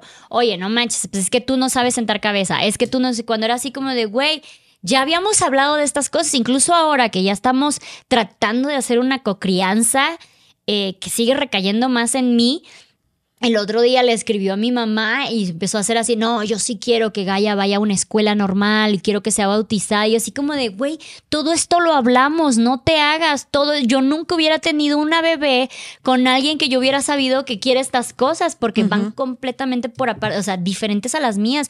Yo siempre desde un principio quería que fuera una educación viajando, o sea, una, un world schooling. Yo no, yo no creo en el bautismo, o sea, yo no, esto, no me vengas con que ahora resulta que tú sí, ¿sabes? Entonces eh, sí es, es como que de, güey, tú me, me, veniste a endulzar, entonces aquí el que mintió fuiste tú. Y él ahora lo quiere ver como de, no, Luz destruyó la familia porque él quiere, ella quiere estas cosas, ella quiere este estilo de vida. Le digo, pero tú, también la querías. O sea, cuando quedamos de acuerdo en esto, tú también estabas de acuerdo. ¿Y cuántas mujeres que no llegan a relación, que dicen de no, sí, somos de libertad y libertad de expresión y yo puedo hacer y deshacer y mi, pareja me apoya y todo eso, cuando de repente ya vienes a ver, resulta que ya no puedes hacer nada de eso porque pues el güey le molesta y empieza desde el, mi, mi novio me deja salir, pero pues bueno, hace su carita de perrito de, ay, pues ojalá te quedaras conmigo, ¿no? Y Entonces te quedas con él la primera, la primera noche que habías quedado a salir con tus amigas y luego él como que se sintió mal y no te dijo que no, pero también dijo, ah, sí, vale, no hay problema. Entonces ahí te quedas. Entonces ya la siguiente vez que ya quieres salir con tus amigas es como de, ¿cómo? ¿No te vas a quedar conmigo? Y ya después ya ni siquiera lo consideras. Ya es como, ya sé que me tengo que quedar con él, ya no salgo con mis amigas. Y así se, ya es poquito a poquito. Todo esto es bien poquito a poquito y por eso cuesta un chingo que luego dices, es que la primera red flag, debes de salir, es que la primera red flag no se ve como una red flag. Ese es el problema, se ve como que algo como de, ay, bueno, no hay problema, sí, mi amor, por ti. Y ya cuando vienes a ver, obviamente es una pinche avalancha de red flags, ¿no? Entonces es bien, bien difícil luego verlo. Por eso la red de apoyo y por eso platicarlo es básico, básico. ¿Y qué le dirías tú a las mujeres y a, todas las personas en general, más bien, que juzgan a las mujeres que no se salen de ahí? Que dicen, ella de mensa, ella se lo buscó, ella porque eligió mal, ella está ahí porque quiere, pues porque no, se, ¿por qué no lo deja ahí ya? Claro, pues, pues, pues es que... Eh, no puedo criticar a las personas, o sea, no es justo, porque yo no criticaría a las personas que piensen así, pero ellos sí me criticarían a mí por haber estado en esa relación. Entonces, sí es como de, güey, si es que nunca te ha tocado, no es de buenas a primeras yo escogí esto, no es de buenas a primera yo me lo busqué, no es de buenas a primera, todo fue un proceso y cuando ya tú, tú estás en ese proceso, sabes que es bien, bien difícil distinguirlo, bien difícil ver de, ay, creo que estoy cayendo en violencia. No, no es así. Cuando vienes a ver, ya estás en la violencia. Y eh, hay que ser bien empáticos porque, pues sí, la mente no todas son lo, lo suficientemente empoderadas como otras de, que nunca lo han vivido, piensan que deberíamos de ser. Eh, de que, ay, no manches, pues qué tonta que te lo aguantaste. No, no, no es así. O sea, es que yo no sabía que me lo estaba aguantando y fue de poquito en poquito, en poquito, en poquito. Entonces hay que ser como bien empáticos con las personas que caen en este tipo de violencias. Y a mí también me pasó, yo antes de empezar a caer en este tipo de violencias, yo veía amigas y yo decía de que, pues, güey, qué mensa, que le sigue aguantando de todo, ¿no? Pero pues es que es cuando tú empiezas a vivir esto, no es como que la misma mujer empoderada empieza a vivir esto y ya, no, es que te empieza a achicar y achicar y achicar y achicar y cuando vienes a ver ya aguantas de todo, ¿no? Entonces, pues sí, es tener empatía, es ser pacientes con esas personas también. ¿Tú te achicaste mucho? Claro, yo, yo me minimé, o sea, yo desaparecí, yo desaparecí ya estando en esa relación. Y te digo, se ve en el después, porque yo ahora otra vez vuelvo a ser yo y todo lo que he logrado ahora yo y es como de que, güey, yo puedo hacer un chingo de cosas por mi cuenta y como en ese momento no podía hacer nada, o sea, no, no podía yo salir y me era pared contra pared contra pared porque pues así pasa, te, te llegas a encerrar. O sea, tu autoestima ¿Cómo estaba en esos momentos? No, en nulo, o sea, era así como de, pues esto es lo que me tocó y yo debo de agradecer que esto, o sea, que, o sea, que él tiene cosas buenas, ¿no? Y también te aferras a las cosas, porque no todo es malo, obviamente no todo es malo, también habían cosas buenas, eh, habían cosas que hasta la fecha le reconozco, que yo, de gracias a Dios, yo con él no sufrí este tipo de cosas, que con otras relaciones había sufrido, entonces también me creía mucho el de escoge tus batallas, ¿no? O sea, esto de, pues escoge tus batallas, yo decía, ok, escojo mis batallas, no sufro de esto, pero pues bueno, me toca sufrir de esto. Y luego es como, güey, no, es que no debería de tener batallas ¿sabes? O sea, o sí, pero pues no de este nivel, es como que deben de ser mínimas, el de llegar a un, un, acuerdo, una adaptación, pero de eso a que tenemos que luchar ciertas cosas es como que pues no, ¿sabes? O sea, no debe de ser así. Claro, y creo que también el, el llegar a un punto, porque que tu autoestima estuviera de cierto, o sea, en cierto nivel y luego de repente sentirte tan chica y, perder tanto la fe en ti, que dices que cuando ya, siento que ya cuando estás en ese punto de ya estás en el hoyo, cuando decides tú como armarte de valor y salirte, pero que muchas mujeres que están ahí se sienten tan chicas, se sienten tan solas, se sienten tan poco valiosas, porque eso es otra cosa que hace la violencia psicológica, que tú viste un chorro de violencia psicológica, es que te hace sentir que no puedes sin esa persona, o que no vales nada, o que no eres nada, o que no vas a llegar a ser nadie, que no tienes a nadie que que, que, sin mí no eres nadie, o que no tienes a nadie realmente con quien acudir. Gracias a Dios tú sí tenías este, es, el, claro eso. Pero también hay tantas mujeres que se creen eso y están en una relación tan violenta que, que tal cual su cerebro, su mente, o sea, químicamente realmente no funciona de la misma manera y no puede ver que tiene mucho, o sea, que tiene ciertas herramientas a su disposición y entonces realmente se sienten completamente solas. Entonces es tipo todavía más difícil tomar la decisión de irte porque verdaderamente piensas que no eres nada sin esa persona o verdaderamente piensas que no que no puedes hacer nada o que, que tu vida se acaba, que tú, no, que tú no eres nadie sin él o que no tienes absolutamente a nadie. Entonces, también es bien feo juzgar. Sí. Cuando no sabes cómo lo que está viviendo por dentro esa persona. O sea, esa persona no lo ve así. Es muy fácil verlo desde lejos y, ay, güey, pues salte y ya, pues ponte a trabajar, pues explico, pues mándalo a la chingada. Y es como, no sabes lo que está pasando la mujer por dentro. O sea, no, y hasta yo misma, yo la luz de ahorita veo la luz de hace un año y me quedo de no mames, güey, ¿en qué momento aguantaste todo eso? ¿En qué momento viviste todo eso? ¿En qué momento creíste que eso estaba ok? Claro. Claro, entonces también una misma persona puede pasar por estos desniveles y estos cambios de personalidad y autoestima, ¿no? Entonces, así como yo ahorita que ya estoy bien, veo a la luz de hace un año y digo de no manches, la luz de hace un año, ve a la luz de ahorita y dices, no, o sea, eso no, ya no es para mí, yo estoy ahorita aquí en este punto y esto es lo que me toca vivir, ¿sabes? Claro, pero estuviste tú en ese hoyo también. y, y eso claro que fue también algo que te hizo aguantar más. Claro. ¿Qué le dirías tú a las mujeres que ahorita están en ese hoyo? O sea, que sienten que su autoestima está por los suelos, que sienten que no son nada sin esa persona, que de verdad no saben ni hacia dónde voltear o hacia dónde irse para salir de ahí, que perdieron por completo la fe en sí mismas. Pues sí, o sea, es, es, difícil, pero todas somos personas completas. Todas fuimos una persona antes de esa relación y seremos una persona después de esa relación. Entonces nada más vuelvo a, recalcarlo, es que va a ser difícil, es que no es que no, es, no te puedo decir una palabra de empoderamiento de tú puedes. No, pues güey, eso de qué me sirve. No, va a ser difícil, va a ser una chinga, güey, va a ser eh, desaprender y desmembrarte de muchas cosas en tu, en tu cabeza que tú piensas que ya son normales, que piensas que es lo que te toca, es lo que te mereces, es lo que vales. Y es un trabajo constante salir de allí, y también como lo fue entrar allí, ¿sabes? Entonces, así como tú fuiste antes, puede ser después. Eh, y eres una persona completa. Y nada más eso, o sea. Naciste sin esa persona también. Claro, ajá. es como tú fuiste alguien antes de esa persona y vas a ser alguien después de esa persona. Claro, claro. Luz, ¿qué fue lo que te ayudó a ti a. Saliste de ahí pues con el autoestima por los suelos. ¿Qué fue lo que te ayudó a construir esa autoestima? O sea, ¿qué fue lo que te ayudó a como empezar a a, retomar esta conciencia sobre el valor que naturalmente tienes tú y cualquier otra persona. O sea, ¿qué te ayudó a sentirte mejor contigo misma y a cultivar tu amor propio después de salir tan con ese amor propio tan pisoteado y tan por los suelos por la experiencia que habías vivido? Fue trabajo, o sea, fue fue ver resultados y esto pasa en todos lados. Uno, uno va a valorar las cosas cuando ve resultados, ¿no? Entonces yo salgo de allí y de repente empiezo a hacer ejercicio, y empiezo a ver resultados, ¿no? Y empiezo a comer mejor, empiezo a ver resultados y empiezo a trabajar y empiezo a ver resultados. Entonces, ver resultados ayuda un chingo. También salir de allí y quedarte allí nada más estancada, pues te quedas así como de chin. O sea, me, pasó igual.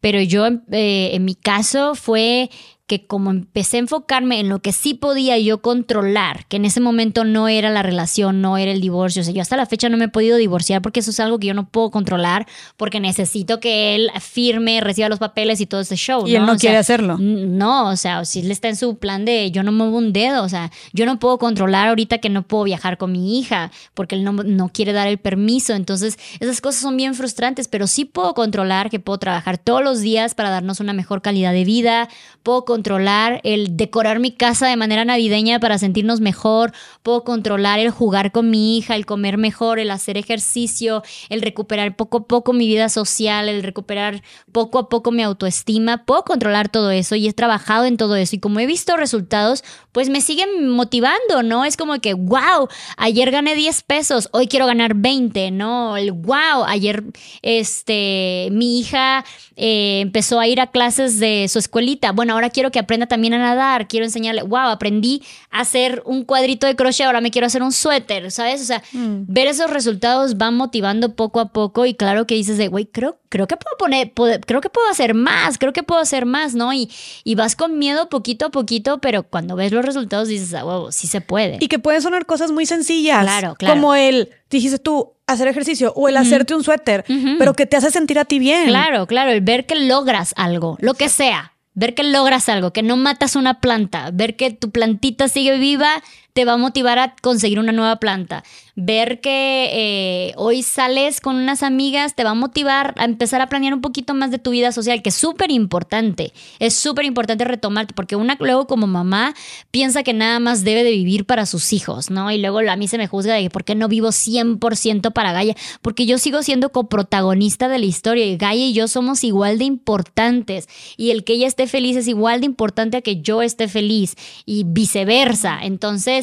el, el poder ubicarte a ti como eh, protagonista de la historia ayuda muchísimo, ¿no? Porque luego todo, de, todo para mis hijos, todo para mis hijos no funciona así, porque luego tú te minimizas y vuelves a vivir ese tipo de violencia y no es que tus hijos pongan esa violencia sobre ti, es que ya tú misma te estás minimizando todo el tiempo porque sientes que debes de vivir para otra persona más, ¿no? Entonces, eh, y si yo estoy bien, Gaia está bien, si a mí me va bien, a Gaia le va a ir bien, y esto es como que vamos creciendo juntas y eso está toda madre. Qué importante, me encanta que menciones esto, porque siento que sí hay mucha esta creencia, especialmente hacia las mujeres, de, tienes hijos, se acaba tu vida y ahora es, todo gira en torno a tus hijos. Y si entonces estás, sales de fiesta, es como, ¿y con quién dejaste tu hija? Estás trabajando todo el tiempo y es de que, mm, ¿y quién cuida a tus hijos? Y muchas cosas es de que, o tienes una nueva pareja y es de que, mm, ¿y cómo estará la hija? Entonces es Qué importante que digas que tu vida no se acaba cuando tienes a tus hijos y, de, y que tienes que también enfocarte en darte tiempo para ti. Claro, ¿no? Y los éxitos son para ambas, o sea,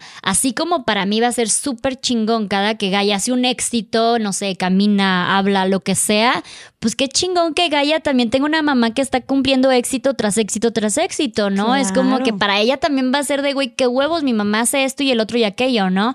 Pero si nada más es enfocado en que mi mamá vive a través de mis éxitos, ya hemos tenido esa generación, ya venimos de esa generación. Hay que salir y hay que romper el que mis éxitos no van a ser los mismos de Gaia, ni los de Gaia los mismos que, para mí, ¿no? Porque si no, luego yo voy a empezar a proyectar todo lo que yo hubiera querido ser en ella. Y ya, ya venimos de eso, ya la, historia ya nos enseñó que eso no está bien. No queremos repetir eso, ya muchas personas con muchas cargas y muchos traumas han, han, salido de eso. Exacto, por eso es bien importante que yo siga cumpliendo y me siga realizando realizando como mujer fuera de Gaia, fuera de ser mamá. Que yo, Luz, eh, como si yo estuviera ahorita hoy sin hija, sin nadie, eh, sigo realizándome, porque si no voy a empezar a cargar a Gaia de esas cosas. No, y me encanta porque no eres solo luz mamá, eres luz creadora de Traveler, eres luz que le gusta viajar, eres luz que le gusta hacer cosas artísticas, ¿no? Eres, luz que le gusta salir de fiesta, que le gusta platicar con la gente, sentarse y empezaste tu podcast. O sea, eres luz emprendedora, eres muchas cosas. Sí, estamos llenas de personalidades. Y no se pelean con ser claro. Y no, y luego mucha gente piensa que porque ya escoges ser una cosa, ya no puede ser la. No, ¿sabes qué? A mí me gusta perrear y me gusta ser feminista, o sea, al mismo tiempo. Y creo que podemos tener todas estas personalidades y convivir. Una persona está llena de todas estas eh, cosas que le gustan ser. No me define el ser mamá, no me define el ser creadora de contenido, no me define el ser, me define el conjunto de todas estas cosas. Entonces, mucha gente es como de, ¿qué? Ahora ya también te... Sí, y si mañana me va a gustar hablar del espacio, pues voy a empezar a hablar del espacio, ¿sabes? o sea, porque todo eso me define, no puedo nada más enfocarme. Y eso, eso luego se ve mucho en lo los creadores de contenido, porque luego nos dicen que es bien importante poner un nicho, ¿no? Entonces, antes sí era como que luz la viajera y ¡pum! Ya. Solamente te define ser viajera, no puedes hablar nada, no puedes existir fuera de solo ser viajera. Entonces, por eso te digo, cuando decido ser madre, ya la gente fue así, no, pues ya, bye, aquí ya no hay nada interesante, me dejaron de seguir y fue así como que se acabó la luz viajera. ¿Por qué? No, también soy madre, también soy viajera, también soy creativa, también soy emprendedora. Entonces, esa es, es la riqueza de la gente, que podemos ser muy camaleónicos. Exacto, a mí me pasó lo mismo con con el feminismo, ¿no? Era como que Jessica la feminista. Y eso fue. Y realmente yo hubo un punto en el que dije, no, o sea, es que no. Y, luego mucha gente me veía como de cierta manera y me decían en persona, oye, de que. ¿Qué onda que eres súper diferente en persona? O sentía que eras como nada más de que bien intensa y bien seria y bien formal y no sé qué, por cómo me veían en redes, ¿no? Entonces yo de que, y, yo solita pensaba, no puedo hacer esto o no puedo hablar de esto, no puedo compartir esto porque yo solamente hablo de estos temas y yo soy feminista. ¿Por qué nos autoetiquetamos? ¿Por qué nos ponemos un límite de, no, yo pensaba, no puedo subir fotos en bikini aunque me encanta, aunque me encanta y estoy en la playa y no sé qué, porque este, entonces va en contra de lo que estoy predicando, me estoy cosificando o cosas así. Es como, ¿por qué nosotras, o sea, por qué solitas nos autolimitamos, nos etiquetamos y pensamos que o es uno o es otro, ¿no? Cuando podemos ser toda esta ensalada que tú ya dices que eres, porque realmente creo que todas las personas lo somos. O sea, creo que si nos podemos a pensar en qué es lo que nos gusta hacer, más allá de nuestra profesión o más allá de lo, tal vez te, eh, guías por una línea principal. Pero hacemos muchas otras cosas y, estoy segura que mucha gente tiene muchos gustos, muchos talentos ocultos, muchos hobbies que dices, ah, neta, te gustaba eso. O sea, tú llegaste y yo, ¿cómo? O sea, tú, tú tejes entonces, de que qué chido, ¿no? Y, y eso, es lo, como dijiste, tú es la padre del ser humano, o sea, esa diversidad también. Y como que hay que no por una paguemos a las otras. Este, y creo que las mujeres podemos hacer todo lo que queramos hacer, ¿no? Y, y bueno, Luz, ahora lo que dijiste, lo de la, lo de la vida social también. ¿Cómo ha sido para ti retomar tu vida social? O sea, no sé, estás abierta, o sea, has tenido, has sentido presión en pues salir con alguien más o no, o el salir de fiesta, el salir con amigas, cuando estás pasando por un proceso de divorcio, cuando también supongo que, o sea, siendo madre soltera, pues no sé si te juzguen más, o sea, ¿cómo ha sido este reconstruir tu vida hablando de vida social después de separarte con tu pareja y siendo mamá? Es bien loco porque luego si cuando estás por un divorcio, cuando acabas de perder una pareja o lo que sea, lo que se espera es que vayas llorando y durmiendo todo el día. Entonces, cuando yo no cumplía con esa expectativa, es como, ay, culera, ya no la está sufriendo. Y pues él sí, porque se grababa llorando se grababa diciendo estas cosas y pobrecito de mí y eran puros, ya sabes, memes de la vida, súper triste y todo eso. Y yo era así como de que, güey, no, o sea, ya sufrí lo suficiente en la relación, ahora me toca vivir nuevamente y vivir en alegría nuevamente. Entonces, sí, las primeras veces fueron de, ¿y dónde dejaste a la niña? ¿Y dónde dejaste a la niña? pues para qué quería ser madre. Y ahora así como de que, güey, sí quería ser madre y no, no se vuelve mi única personalidad, actividad, pensamiento y vida. O sea, sigo siendo otra persona. Simplemente vamos evolucionando y agregando más cosas a, pues ahora sí que nuestra vida. Y cuando empiezo a salir con más amigas y me voy de, por primera vez de fiesta, fue así como de, güey, no me acordaba lo mucho que extrañaba esto, no me acordaba lo mucho que esto me hace feliz. Yo antes hacía muchísimas sesiones de fotos y las dejé de hacer porque, ay, señora, ya estoy casada, ya estoy, ya soy mamá. Y hace poco lo volví a retomar y fue así de, güey, la neta, me encanta hacer esto. O sea, me hace muy feliz hacer estas cosas, ¿no? todo eso, obviamente, en un equilibrio. No es como que cada fin de semana esté de fiesta con mis amigas. O sea, creo que he echado dos fiestas desde que me separé o desde que tuve a Gaia. Este, pero es como que, güey, qué rico aceptar que esto también lo disfruto. No todos los días, güey, no voy a aguantar a las 5 de la mañana. No lo aguanto todavía ni lo quiero, ni, lo, ni pienso que lo vaya a aguantar otra vez, pero qué rico aceptar de, güey, a mí también me gusta ir de fiesta, a mí también me gusta vestirme sexy, a mí también me gusta coquetear, a mí también me gusta hacer todas estas cosas. No he vuelto a salir en plan amoroso con nadie, eh, pero pues no porque, ay, no, golpes de pecho, simplemente no se ha dado. Estoy tan enfocada en mí, en mi trabajo, en mi hija, en mis hobbies, en volver a ser yo, que volver a compartir eso con alguien todavía es como que digo, no tengo prisa, ¿no? Sí se extraña, se extraña la coquetería se extraña el que te, que te coqueteen, que te chuleen, no porque necesite esa validación masculina, sino porque, güey, a uno le gusta que lo chuleen, a uno le gusta que le hablen bonito, que estés ahí como el que, ay, el mensajito y todo eso. Pero sí siento que hay un gran estigma en lo que es ser madre soltera y yo también siento como a veces yo me lo autopongo, o sea, de que la otra vez abrí Tinder por dos días y me puse a platicar con alguien. Y en el momento en que tuve que, o sea, sentí que había que tener que decirle que sabes que soy mamá, by the way. O sea, es algo que ya socialmente yo tengo estas responsabilidades. Si empiezo a salir con alguien, le voy a tener que decir que soy mamá. No es como que la vaya a esconder, ni quiero esconderla. Y claro que esa persona está en todas las libertades de escoger si quiere andar con alguien que tiene ya hijos o no. Entonces, si está como que de chin, voy a tirar esta bomba y a ver si esta persona quiere seguir, ¿no? O sea, porque está en todo su derecho, no la voy a juzgar si no quiere pero también es como de, pues ni pedo, ¿no? O sea, es algo con lo que voy a tener que cargar y es un estigma con lo que voy a tener que cargar y tengo que aprender a aceptarlo. Eh, pero sí me ha pasado de, ok, llegamos al punto en que le tengo que comentar que, by the way, tengo una hija y pues obviamente es mi prioridad y en el momento que pues ya esa persona decide dejar de contestar, pues ya es su pedo. Entonces no se ha dado tampoco y también es como que digo de en mi caso, yo aquí en México, en la Ciudad de México, vivo sola. Eh, no tengo mi familia cercana aquí, no es como que eh, pueda irme y deje a Gaia, o sea, ya de por sí cuando trabajo, o sea, siento como que es por trabajo, la tengo que dejar, la tengo que encargar, tengo que buscar a alguien. Entonces, como que por ligar, se me hace como que me todavía estoy en este proceso de se me hace medio gacho buscar a alguien que me la cuide nomás porque me quiero ir a loquear, ¿no? Sabes, como que digo, eh, no, está bien, al menos que sea mi mamá, si no, pues no. Y mi mamá no vive aquí, entonces no tengo esa facilidad. Ya. Pero pues es un proceso, claro que eventualmente voy a querer enamorarme de nuevo. Pero estás abierta. Claro. O sea, lo que no te dices este de que no, yo, mi, o sea, solamente mi hija, no, solamente para yo. nada, no, no, no. Estás yo fluyendo, encantada de volver a encularme y volver a cagarla y volver todo. O sea, yo feliz de volver a vivir todo eso. Eh, obviamente todavía tengo el estigma y no sé si se me vaya a quitar de si me vuelvo a casar o no, si vuelvo a rehacer familia o no, eh, si vuelvo a tener más hijos o no. Esos ya son problemas de la luz del futuro, no me los pongan ahorita porque luego quieren que yo les conteste todo, todo el tiempo de y te volverías a casar y te volverías a tener hijos y quisieras tener más hijos y es como de, güey Eso es de la luz del futuro, no tengo que tener todas las respuestas ahorita. Y eso es bien importante, aceptar que no tengo que tener todas las respuestas ahorita. Y todavía sigo entendiendo cómo es la vida de una luz después de un divorcio, después de una separación, con hijos, o sea, es otro, es otro, es otro juego.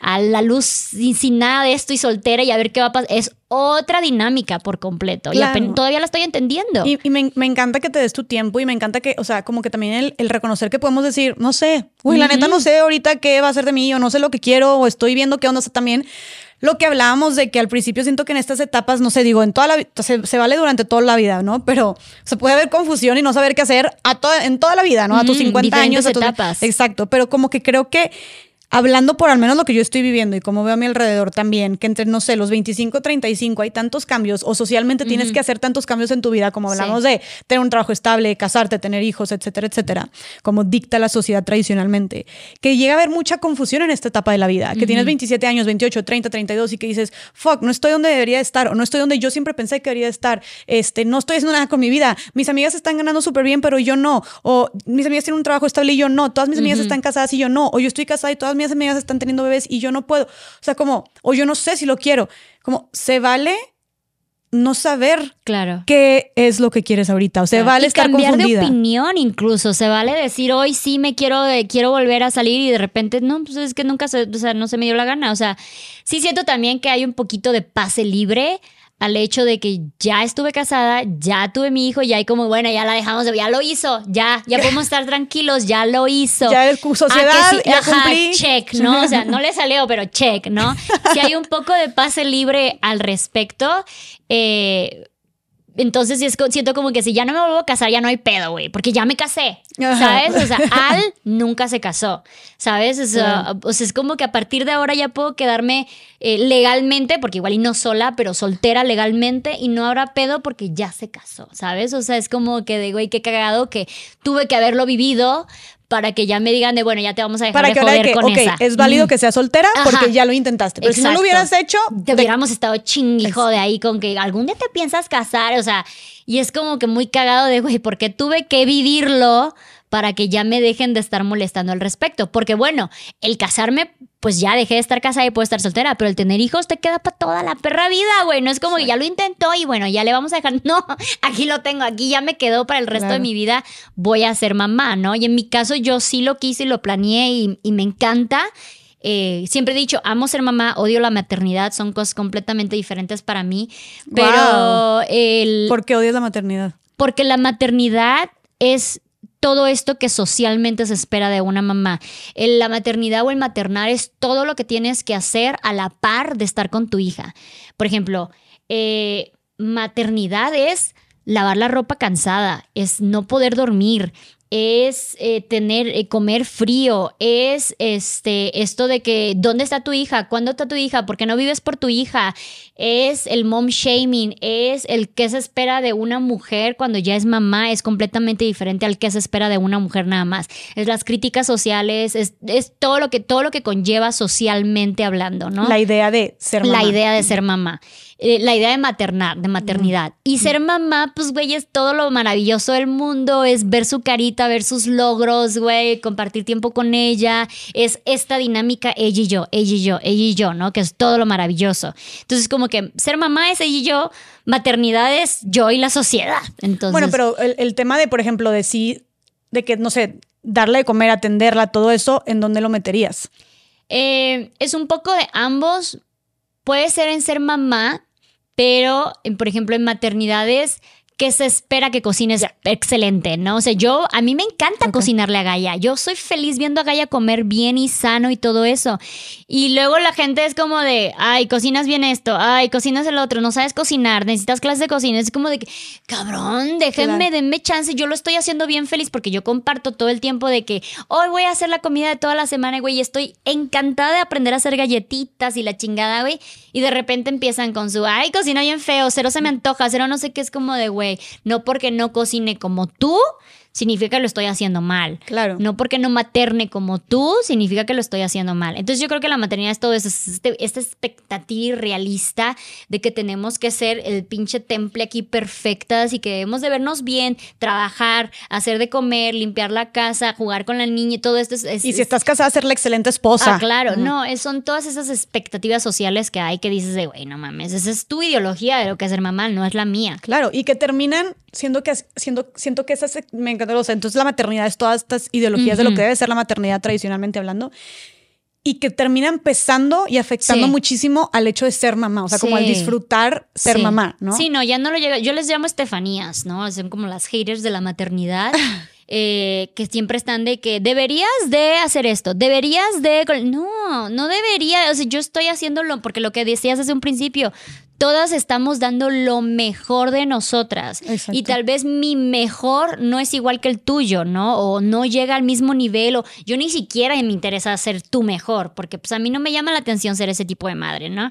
Entonces, eh, el que te estén chingui y jode con que deberías, deberías, deberías, deberías, deberías, es como de, no, tú deberías dejarme en paz, ¿no? Y, sabes qué, que ojo, que ahorita tú, o sea, tú estás, tú estás hablando mucho de la- lo, que, lo que la gente te dice. Y tal vez mucha gente diga, bueno, pues es que ella es figura pública, es que comparte todo. Sí, obviamente por eso te caen más, te caen más comentarios. Claro. Pero a ver, esto pasa con todas las mamás ah, en el mundo. claro, Tal esto vez no es una ser mamá suegras, Exacto. tu mamá, tus amigas, tus vecinas, tu, tu, o sea, solamente no- a ti se te exponencia, Claro. pero esto pasa en todas partes, En no todas solamente porque eras una, seas una figura pública, o sea, las amigas, la, como dijiste tú, la vecina, la conocida, todo, las mamás de las otras compañeritas de tus hijas, o sea, esto pasa a ti como que tú lo que tienes es una prueba, una muestra de lo que sucede en la sociedad, que la gente comenta, que la gente critica, Sí. que la gente juzga, ¿no? Entonces, Sí. o sea, porque la gente tal vez dice, "Ay, pues yo no me siento tan identificada, no, güey, esto pasa. Sí, no, no, no, en- eso nos pasa a todas. Y la- yo lo veo mucho en mensajes y justo en el, en el podcast, eh, en el último podcast que subí, que fue con mi mamá, hablábamos de esto, porque mi mamá, a toda, ella me deja vivir mi- la crianza que yo quiero y ella nada más como que se va adaptando de, ah, ok, ahora es así, porque pues a ella le toca una época diferente y ahora nosotros tenemos que si el baby lead win, que si, o sea, muchi- co- cri- el crianza respetuosa y todo este show.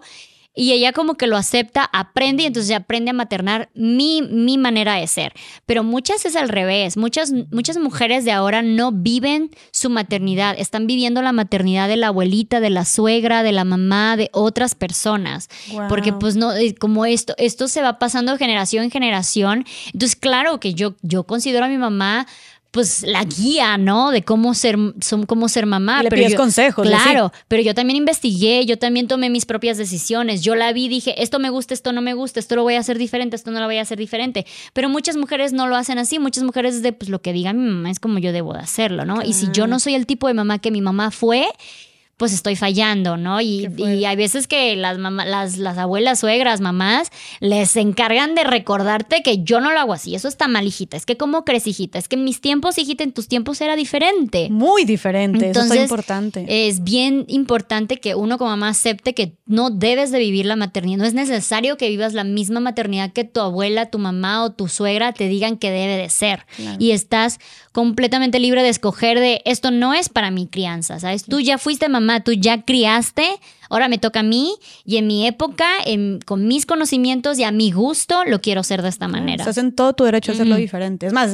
se espera también que fuera diferente porque pues Claro, los si no, tiempos no han cambiado. evolucionamos como sociedad, imagínate. Y aparte sabemos que como sociedad llevamos cargando muchos Claro. traumas, estereotipos, roles que tenemos que empezar a romper y eso es educando diferente. Y por eso ya es bien cansado ser mamá en estos tiempos, porque no solamente es todo lo nuevo que estamos aprendiendo, sino todo lo viejo que estamos desaprendiendo al mismo tiempo. Entonces, a mí, y a mí también me sale todavía el chiste de, ah, ya sé, ya, ya sé cocinar, ya me puedo casar, todavía lo hago, o sea, porque es como de, no, a ver, espérate, no, me vale madre, no, tenemos que desaprender todo esto y no es porque piense que, ay, tengo que saber cocinar para casarme, es porque vengo con esta idea eh, durante tan 30 años que tengo que desaprender y eso para todo, para ser mujer, para ser esposa, para ser madre, para ser amiga, de todas las maneras tenemos que desaprender muchísimas cosas y esta generación nos toca, nos, ni, ni pedo, nos tocó esta chamba, ¿no? Pero ¿sabes para quién va a ser bien fácil? Para Gaia, para las nuevas generaciones, porque ellos ya nada más van a encargarse de aprender nuevas cosas, ¿no? Me encanta, me encanta Luz, de verdad. Gracias por darnos todo esta, este insight y esta información tan, valo- tan valiosa de la crianza. Este, me fascina y comparto todo lo que dijiste. Ahora, antes de empezar a, concluir, yo sabía que se iba a tardar mucho este podcast contigo. Nos echamos un ratito gracias a las que aguantaron hasta ahorita. Sí, sí, gracias. Veníamos, yo venía mentalmente preparada, ya sabía que íbamos a congeniar y que iba a fluir bien padre. Pero me encantó algo que tú dijiste en una, en una, en uno de tus podcasts, que dijiste que para ti, o sea, que por qué vemos el divorcio como un fracaso, que más bien es un éxito. Sí me resonó muchísimo y, quisiera que nos explicaras por qué tú piensas que el divorcio es un éxito y no un fracaso. Claro, o sea, si, si es eh, socialmente hablando, te ven como que de Ay, la divorciada, te digo, la madre soltera, todo este show, sí no los han pintado y creo que también por ese miedo a de fracaso, eh, mucha gente se queda allí. Para mí es un éxito porque toma muchos ovarios decir hasta aquí sea de la situación que vengas, hasta aquí la violencia, hasta aquí el ya no me siento a gusto, hasta aquí el, sabes que ya no quiero estar en esta relación por la razón que sea, aceptar que ese ciclo acaba es muy sabio, es muy sano y es muy poderoso poder decir, hasta aquí cierro esta expectativa de que el matrimonio debe ser para toda la vida, porque también no, tiene, no todo tiene que durar toda la vida, la gente crece, la gente cambia, evoluciona, cambia de ideas y está bien, bien este, valioso aceptar eso y entender que pues hasta aquí llegamos, ¿no? O sea, habrán separaciones más traumáticas que otras, más difíciles que otras, pero aún así, para mí divorcio es un éxito porque aprendiste a decir hasta aquí llega esta época de mi vida, es momento de iniciar un nuevo ciclo, ¿no? Y es algo que requiere mucha valentía, como dijiste tú. Mucha, sí, claro. Y elegirte a ti, y elegir a ti o a tus hijos o a tus ideales, o sea, es algo que se tiene que aplaudir mucho. Sí. Y, y me encanta que lo digas porque también, o sea, más cuando cuando vivimos una sociedad que lo, que lo sataniza tanto, se, va a volver bien difícil divorciarte también. no, todo en general, y no solamente el divorcio, ¿eh? cualquier cambio de profesión, de hobby, de trabajo, porque yo esto ya lo he dicho en otros podcasts, nos enseñan toda la vida que tenemos derecho a un sueño y que ese sueño te debe durar toda la vida. Entonces el, el sueño debe ser casarte y debe ser para siempre. El sueño debe ser una profesión y debe ser tu profesión que ejerzas toda la vida. Entonces, no nos da mucha cabida a cambiar de opinión, a cambiar de sueño, a cambiar de metas y cuando lo hacemos siempre nos los ven como fracaso, no sabe lo que quiere, está inestable. Entonces, eh, no, está bien chingón que a pesar de que nos crían con esta idea de que todo debe durar para toda la vida, tú tengas el valor de decir, no, esto ya no me hace feliz, ya no me hace brillar, ya no me llama la atención, ya no funciona, ya no, funciona, ya no, ya no me parece, cambio idea y vuelvo a empezar de cero. Volver a empezar de cero es un acto súper heroico, güey, porque pues lo que dices de debemos, o sea, nuestra meta en la vida siempre debe ser buscar nuestra felicidad. Y el término felicidad va a transformarse todo el tiempo y va a ser diferente para todas las personas e incluso va a ser diferente para ti en diferentes épocas de tu vida. Porque si yo hablo de lo que significaba felicidad para mí cuando tenía 20 años, era salir de fiesta, a ligar y a comprarme ropa nueva y todo eso. Lo que era felicidad para mí hace 10 años, hace 5 años, era estar de nómada 24/7 y lo que es felicidad ahorita es diferente. Y lo que va a ser eh, felicidad en 10 años va a ser diferente. Entonces, esa es nuestra verdadera meta. Ese debe ser el éxito. Entonces, si tú no estás eh, persiguiendo tu felicidad, o sea, encontrando tu felicidad y haciendo los movimientos que sean necesarios en tu vida para continuar con lo que sea tu felicidad en ese momento, yo creo que en ese caso sí sería un poquito más de fracaso, ¿no? Y no siempre va a ser porque luego también siento que constantemente nos presionan a que hay que salir de nuestra zona de confort, como si la zona de confort fuera de algo malo y la satanizamos. Y no, güey, si encuentras una zona de confort y tú eres feliz ahí, güey, ganaste la vida. O sea, estás, güey, qué envidia que encontraste algo que puedes hacer todos los días y ahí estás feliz todo el tiempo. Pero si el día de mañana esa zona de confort no te hace feliz, a moverla. Y es donde sí te, te, digo, sale de tu zona de confort, lúchale, muévele, intenta, prueba hasta que vuelvas a encontrar otra nueva zona de confort, porque todo eso se modifica y se va cambiando. Claro, y como dijiste tú también ahorita de, de que el divorcio puede ser, o sea, es un éxito, también porque no lo dices también así de fácil. O ah, sea, claro, no. de que, obviamente las personas que están considerando divorciarse, también es que, o sea, llegaron a divorciar, obviamente hubo intentos de por medio, obviamente, como tú dices, pues te casas deseando con tu corazón que funcione, o sea, de que... Eh, y estabas enamorada en algún momento o simplemente querías pasar, de verdad en tu mente eh, estaba pasando pasar la vida, el, resto de tu vida con esa persona. O sea, no es como que, ah, bueno, sí, es como que, ok, no, entonces. Sí, no, es divorcio para todos. No, o sea, obviamente si te quedas con la misma persona, enamorada, feliz y en conjunto y todo eso, el resto de tu vida también es éxito. Sí, claro, y claro. si no, también es éxito. O sea, es que, es que es lo que se debe entender. El éxito es diferente para todos. Entonces es muy, muy diferente para todos. Y para mí, la manera de especificar éxito es lo que a ti te haga feliz. Lo que a ti te haga feliz. Y hay personas que para ellos ser feliz es ser soltero toda la vida. Y personas que para lo que es ser feliz es estar casado toda la vida. Y hay veces que a la mitad del camino eso va a cambiar. Entonces, el chiste es que siempre seas feliz. Y si estás en un lugar donde no eras feliz, donde no te trataban bien, donde ya no funcionaba, donde ya no congeniaban, donde simplemente donde eras infeliz. Claro que si es a través de divorciarte, es un éxito salir de ahí. O sea, claro que puedes verlo como un éxito. O sea, insisto, como quitarle esta connotación negativa. Porque si sales, ya sea que hubiera violencia o no, pero simplemente donde ya no eras tú, donde ya no funcionaba, donde ya no tenían los mismos métodos, donde ya no, ya no daba para más y donde sufrías más de lo que disfrutabas, es un éxito salir, de, esa situación, ¿no? Y, y, y, abrirte a la posibilidad de un nuevo futuro donde puedas volver a encontrarte, donde puedas volver a encontrar esa felicidad, donde puedas volver a congeniar. Y no significa estar con alguien más. Claro. O sea, puede ser simplemente, pues, exacto, o sea, una nueva forma de vida abierta a todas las posibilidades. Entonces, eso, eso claro que es éxito, eso claro que se aplaude, eso claro que se admira, ¿no? Y pues fue lo que tú hiciste. Así es. Entonces, ahora todo esto que dices de, de que como dices tú, el éxito es como hacer lo que cada quien se haga, es eh, hacer lo que a cada quien le haga feliz. Con todo esto que pasaste, Luz, eh, todo este tema de violencia, todo este tema de, de, volver a encontrarte contigo, de volver, de sacar adelante a tu hija, de volver a construir tu amor propio, tu seguridad, este, de volver a entrar a redes sociales, estos ocho meses que llevas separada, ¿no? De, de volver a construir tu vida social, todo, todo, todo. Ahorita, después de todo lo que ha pasado, ¿consideras que eres feliz? Sí. O sea, yo estoy en mi, en mi mero mole, así como se dice. O sea, me siento más plena que nunca, más en paz que nunca. Eh, la tranquilidad, me siento exitosa, me siento poderosa, siento que puedo hacer muchas cosas, siento que apenas está empezando, ¿sabes? Lo bueno. Y eso a mí me emociona muchísimo, muchísimo, porque a su vez, claro, sigo, sigo cargando con este proceso, sigo cargando con estas peleas constantes de concrianza y todo eso, pero yo me siento muy tranquila, estoy muy, muy feliz y definitivamente valió la pena esa explosión, valió la pena llegar a ese punto de hasta aquí, lloro no duermo, lo que sea, sea necesario que, que deba de explotar aquí y, desarmarse para volverse a armar, valió la pena 100%. Valió la pena todo ese sufrimiento, ese, ese mm, o sea, al momento de salirte. Claro, porque obviamente no fue difícil, obviamente no fue fácil, haber sido muy difícil tomar la decisión, qué valiente salir yo corriendo. Estaba temblando, llorando todos los días, yo estaba súper insegura y súper de güey, a ver qué pasa aquí.